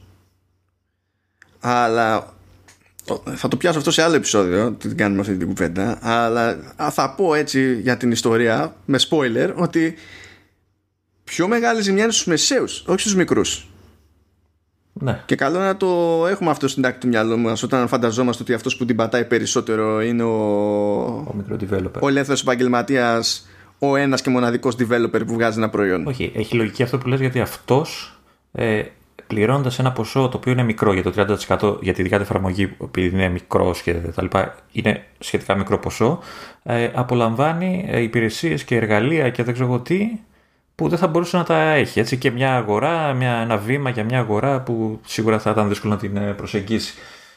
Ε, ε, εμένα πάντως μου μένει η απορία τι θα μπορεί να κάνει, τι μπορεί να κάνει η Apple και κάθε Apple για αυτό το 30% ώστε να μην χτυπάει ούτε τους μεσαίους και οι μεγάλοι να είναι πιο ευχαριστημένοι γιατί για τους μεγάλους θέλει έτσι, από αυτούς βγάζει λεφτά η Apple ε, και οι μικροί να μην ε, χαθούν. Δηλαδή ε, η, η, πρώτη μου ε, σκέψη ήταν ξέρεις, να οριστούν κάποιες προϋποθέσεις αλλά ποιες προποθέσει αυτές, ότι άμα φτάσεις κάποιο ποσό πωλήσεων, α το πούμε downloads, δεν ξέρω τι, ε, θα μειώνεται; Έτσι τους τσακίζεις τους μικρούς γιατί μπορεί να μην, να μην το φτάσουν ποτέ. Δηλαδή χάνεται λίγο η. Εδώ με τις πιο οριζόντιες ρυθμίσεις, με τις πιο οριζόντιες ρυθμίσεις και μπλέκει τα μπουτια της. Δηλαδή τώρα ε, κάνει κάποια πράγματα τέλος πάντων, δίνει κάποια περιθώρια το, το Facebook για online events για επιχειρήσεις που λόγω κορονοϊού δεν μπορούν να ανοίξουν κανονικά και μπορείς να κάνεις ένα online event και να το έχεις σε πληρωμή ρε παιδί μου σαν να πληρώνει ο άλλος ξέρεις ας το πούμε εισιτήριο. Ε, και λέει το facebook ότι ακριβώς επειδή όλη αυτή η φάση γίνεται λόγω κορονοϊού τέλος πάντων και το κάνει επιχείρηση για να καταφέρει να ζήσει ε, δεν θα παίρνω εγώ προμήθεια από αυτό. Και ζήτησε και από την Apple να μην παίρνει τη δική της προμήθεια ακριβώς για αυτό το λόγο επειδή αυτό το σκεπτικό. Και η Apple λέει όχι θα την παίρνω που είναι σε ένα τέτοιο σενάριο φαίνεσαι γαϊδούρι ρε φίλε. Ακόμα και αν υποθέσουμε ότι ε, που, δηλαδή αναγκάζομαι να πω ότι το facebook έχει δίκιο σε κάτι καταλαβαίνεις. Αλλά α, ακόμα και αν υποθέσουμε ότι η, η, αυτή η άρνηση της Apple να, πούμε, να διευκολύνει γίνεται αντανακλαστικά. Του στυλ είναι ένας τύπος στο app review team. Και επειδή του έχουν πει ότι κοίταξε να δεις θα εφαρμόζει το κανονισμό και τέλος μπορεί να γίνεται πρώτα έτσι στον αυτόματο αλλά ρε παιδιά σκεφτείτε λίγο παραπάνω σε αυτή τη, την περίπτωση ας πούμε η εταιρεία που ξέρεις σκίζεται για diversity, για ισότητες, για όλα τα δικαιώματα ναι. και ξαφνικά σου βγάζει ένα τέτοιο Και κάνει κάτι τέτοιο αυτή την περίοδο να. που τρέχουν, γίνονται όλα τα υπόλοιπα και είναι σαν να αυτό πυροβολείται. Εν τω μεταξύ δεν μπορούσε να μην αντιδράσει τόσο ακραία. Καλά, με ξέρεις αυτό τώρα το ότι πήγε να χώσει και άλλη εταιρεία με άλλο νομικό πρόσωπο μέσα. Εντάξει, αλλά δεν γινόταν να μην αντιδράσει τόσο ακραία στην περίπτωση του Fortnite. Γι' αυτό ήταν πάρα πολύ καλά σκηνοθετημένο όλο αυτό από την, από την Epic. Διότι προ εβδομάδων ήταν στην εξεταστική επιτροπή του, της, της Αμερικανικής Γερουσίας, αν θυμάμαι καλά. Ε, και καλά για θέματα ανταγωνισμού στον κλάδο του, του Big Tech. Ήταν εκεί πέρα Google, ήταν Apple, ήταν ε, Amazon, Facebook νομίζω αυτή ήταν. Ε, και εκεί είπε φορά παρτίδα Cook ότι όλοι οι κανόνες εμφα... ε, εφαρμόζονται με τον ίδιο τρόπο σε όλους τους developers. Από τη στιγμή που ας τώρα με το διαφωνούμε δεν διαφωνούμε με αυτό που λέει. Με αυτό που, που για το ανισχύει όταν το έχεις πει αυτό το πράγμα σε ένα τέτοιο περιβάλλον και μετά σου κάνει αυτό που σου κάνει η Epic, πρέπει να εφαρμόσεις κατά γράμμα τον, τον κανονισμό. Έτσι και κάνεις το λάθος και το διαχειριστείς αλλιώς, με τη λογική ότι εντάξει η Epic είναι μεγάλη εταιρεία, δεν σε σώζει τίποτα. Όχι, θα ξεσκοθούν όλοι οι υπόλοιποι μετά, έτσι. Ε, ναι, μα είναι λογικό. Δεν σε σώζει τίποτα. Δηλαδή, εγώ θα ήμουν στην Apple, θα ήμουν με facepalms με εκείνη την ώρα. Γιατί είσαι damned if you do, damned if you don't. Η, η ερώτηση μου είναι εξής. Υπάρχει χώρος για ευελιξία, για πιο προσωπική διαχείριση σε μια τόσο μεγάλη εταιρεία. Δηλαδή, ε, είπες πριν το Facebook λόγω κορονοϊού, μπλα μπλα, τέτοιες περιπτώσεις, λίγο περίεργες, λίγο αυτό που. Ε, α, να βάζεις λίγο νερό στο κρασί σου, χωρίς όμως να διαλύσει όλο το, το σύστημα. Βρε, γίνεται, πώς δεν γίνεται; Γιατί, κοίταξε. Βρε, γίνεται. Στο... Αν υπάρχει χώρος όμως, αν ε, μπορεί απλά να, να δείξει μια τέτοια ευελιξία. Λόγω μεγέθους το λέω αυτό, έτσι.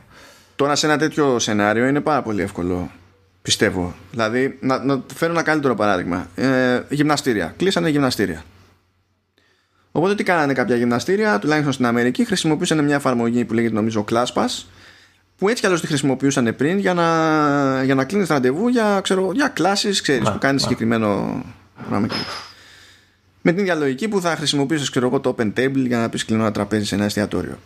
Ε, σύμφωνα με, το, με τους κανόνες της Apple επειδή αυτό που κανονίζεις εκείνη την ώρα είναι κάτι που λαμβάνει χώρα στο φυσικό κόσμο ως προϊόν δηλαδή δεν είναι ψηφιακό προϊόν δεν σου κρατάει προμήθεια.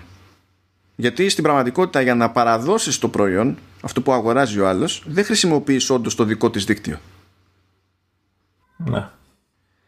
Όταν κλείσανε τα γυμναστήρια για να μην μπουν όλοι φυλακοί χρησιμοποίησαν την ίδια εφαρμογή για εικονικά κλάσεις που γινόντουσαν εξ αποστάσεως παιδί μου ξέρεις με conference ναι, call ναι, και τέτοια και σου λέει επειδή αυτό είναι ψηφιακό προϊόν τώρα σου ζητάω προμήθεια και λες ρε φίλε ναι, δες λίγο το τι γίνεται γύρω σου, έτσι, δηλαδή...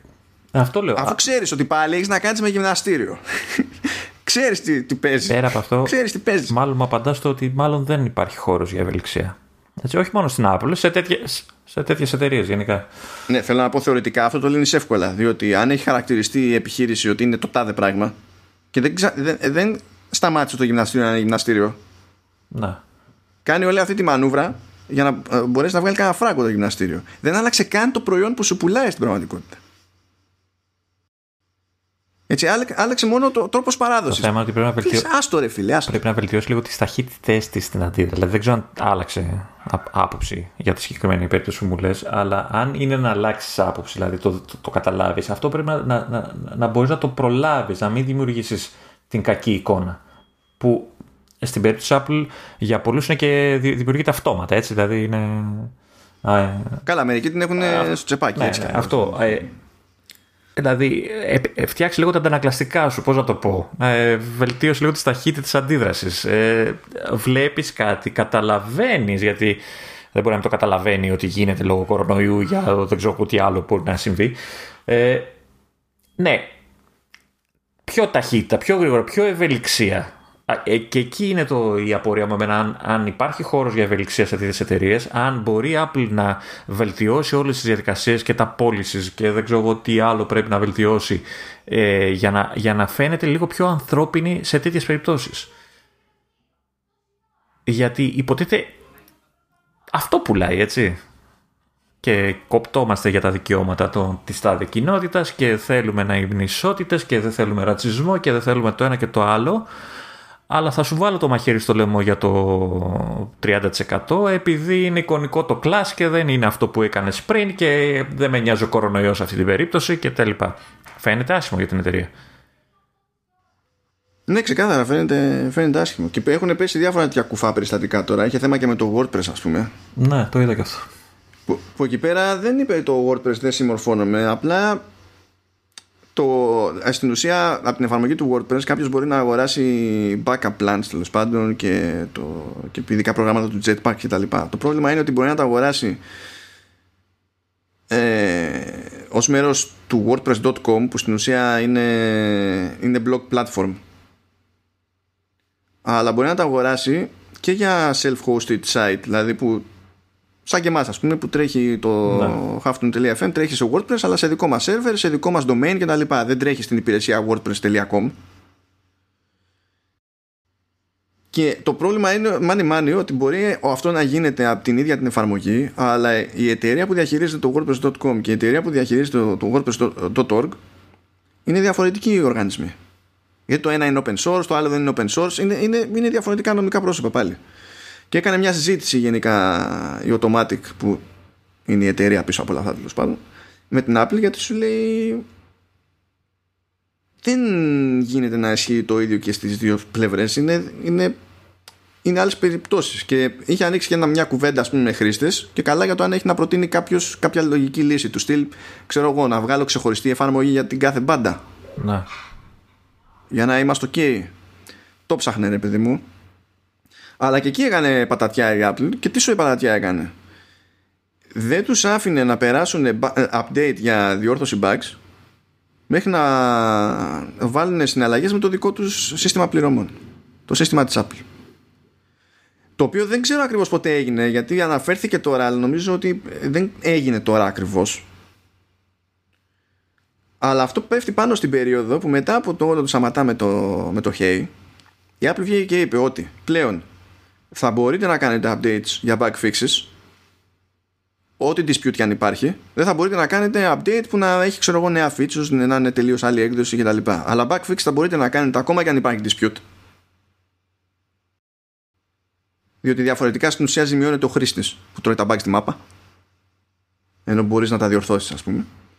Όπως είπαν μετά από εκείνο το τζέρτζελο ότι πλέον ε, θα μπορεί κάποιος όταν τρώει άκυρο θα μπορεί να αμφισβητήσει την, απο, την απόφαση και ναι, οπότε να μπει στη διαδικασία να τη, και καλά να την ξανασυζητήσει με την Apple ενώ πριν ήταν πιο αυτόματο το πράγμα και θα μπορεί λέει να εκφράσει ένσταση και για τον ίδιο τον κανόνα βάσει του οποίου τρώει το άκυρο. το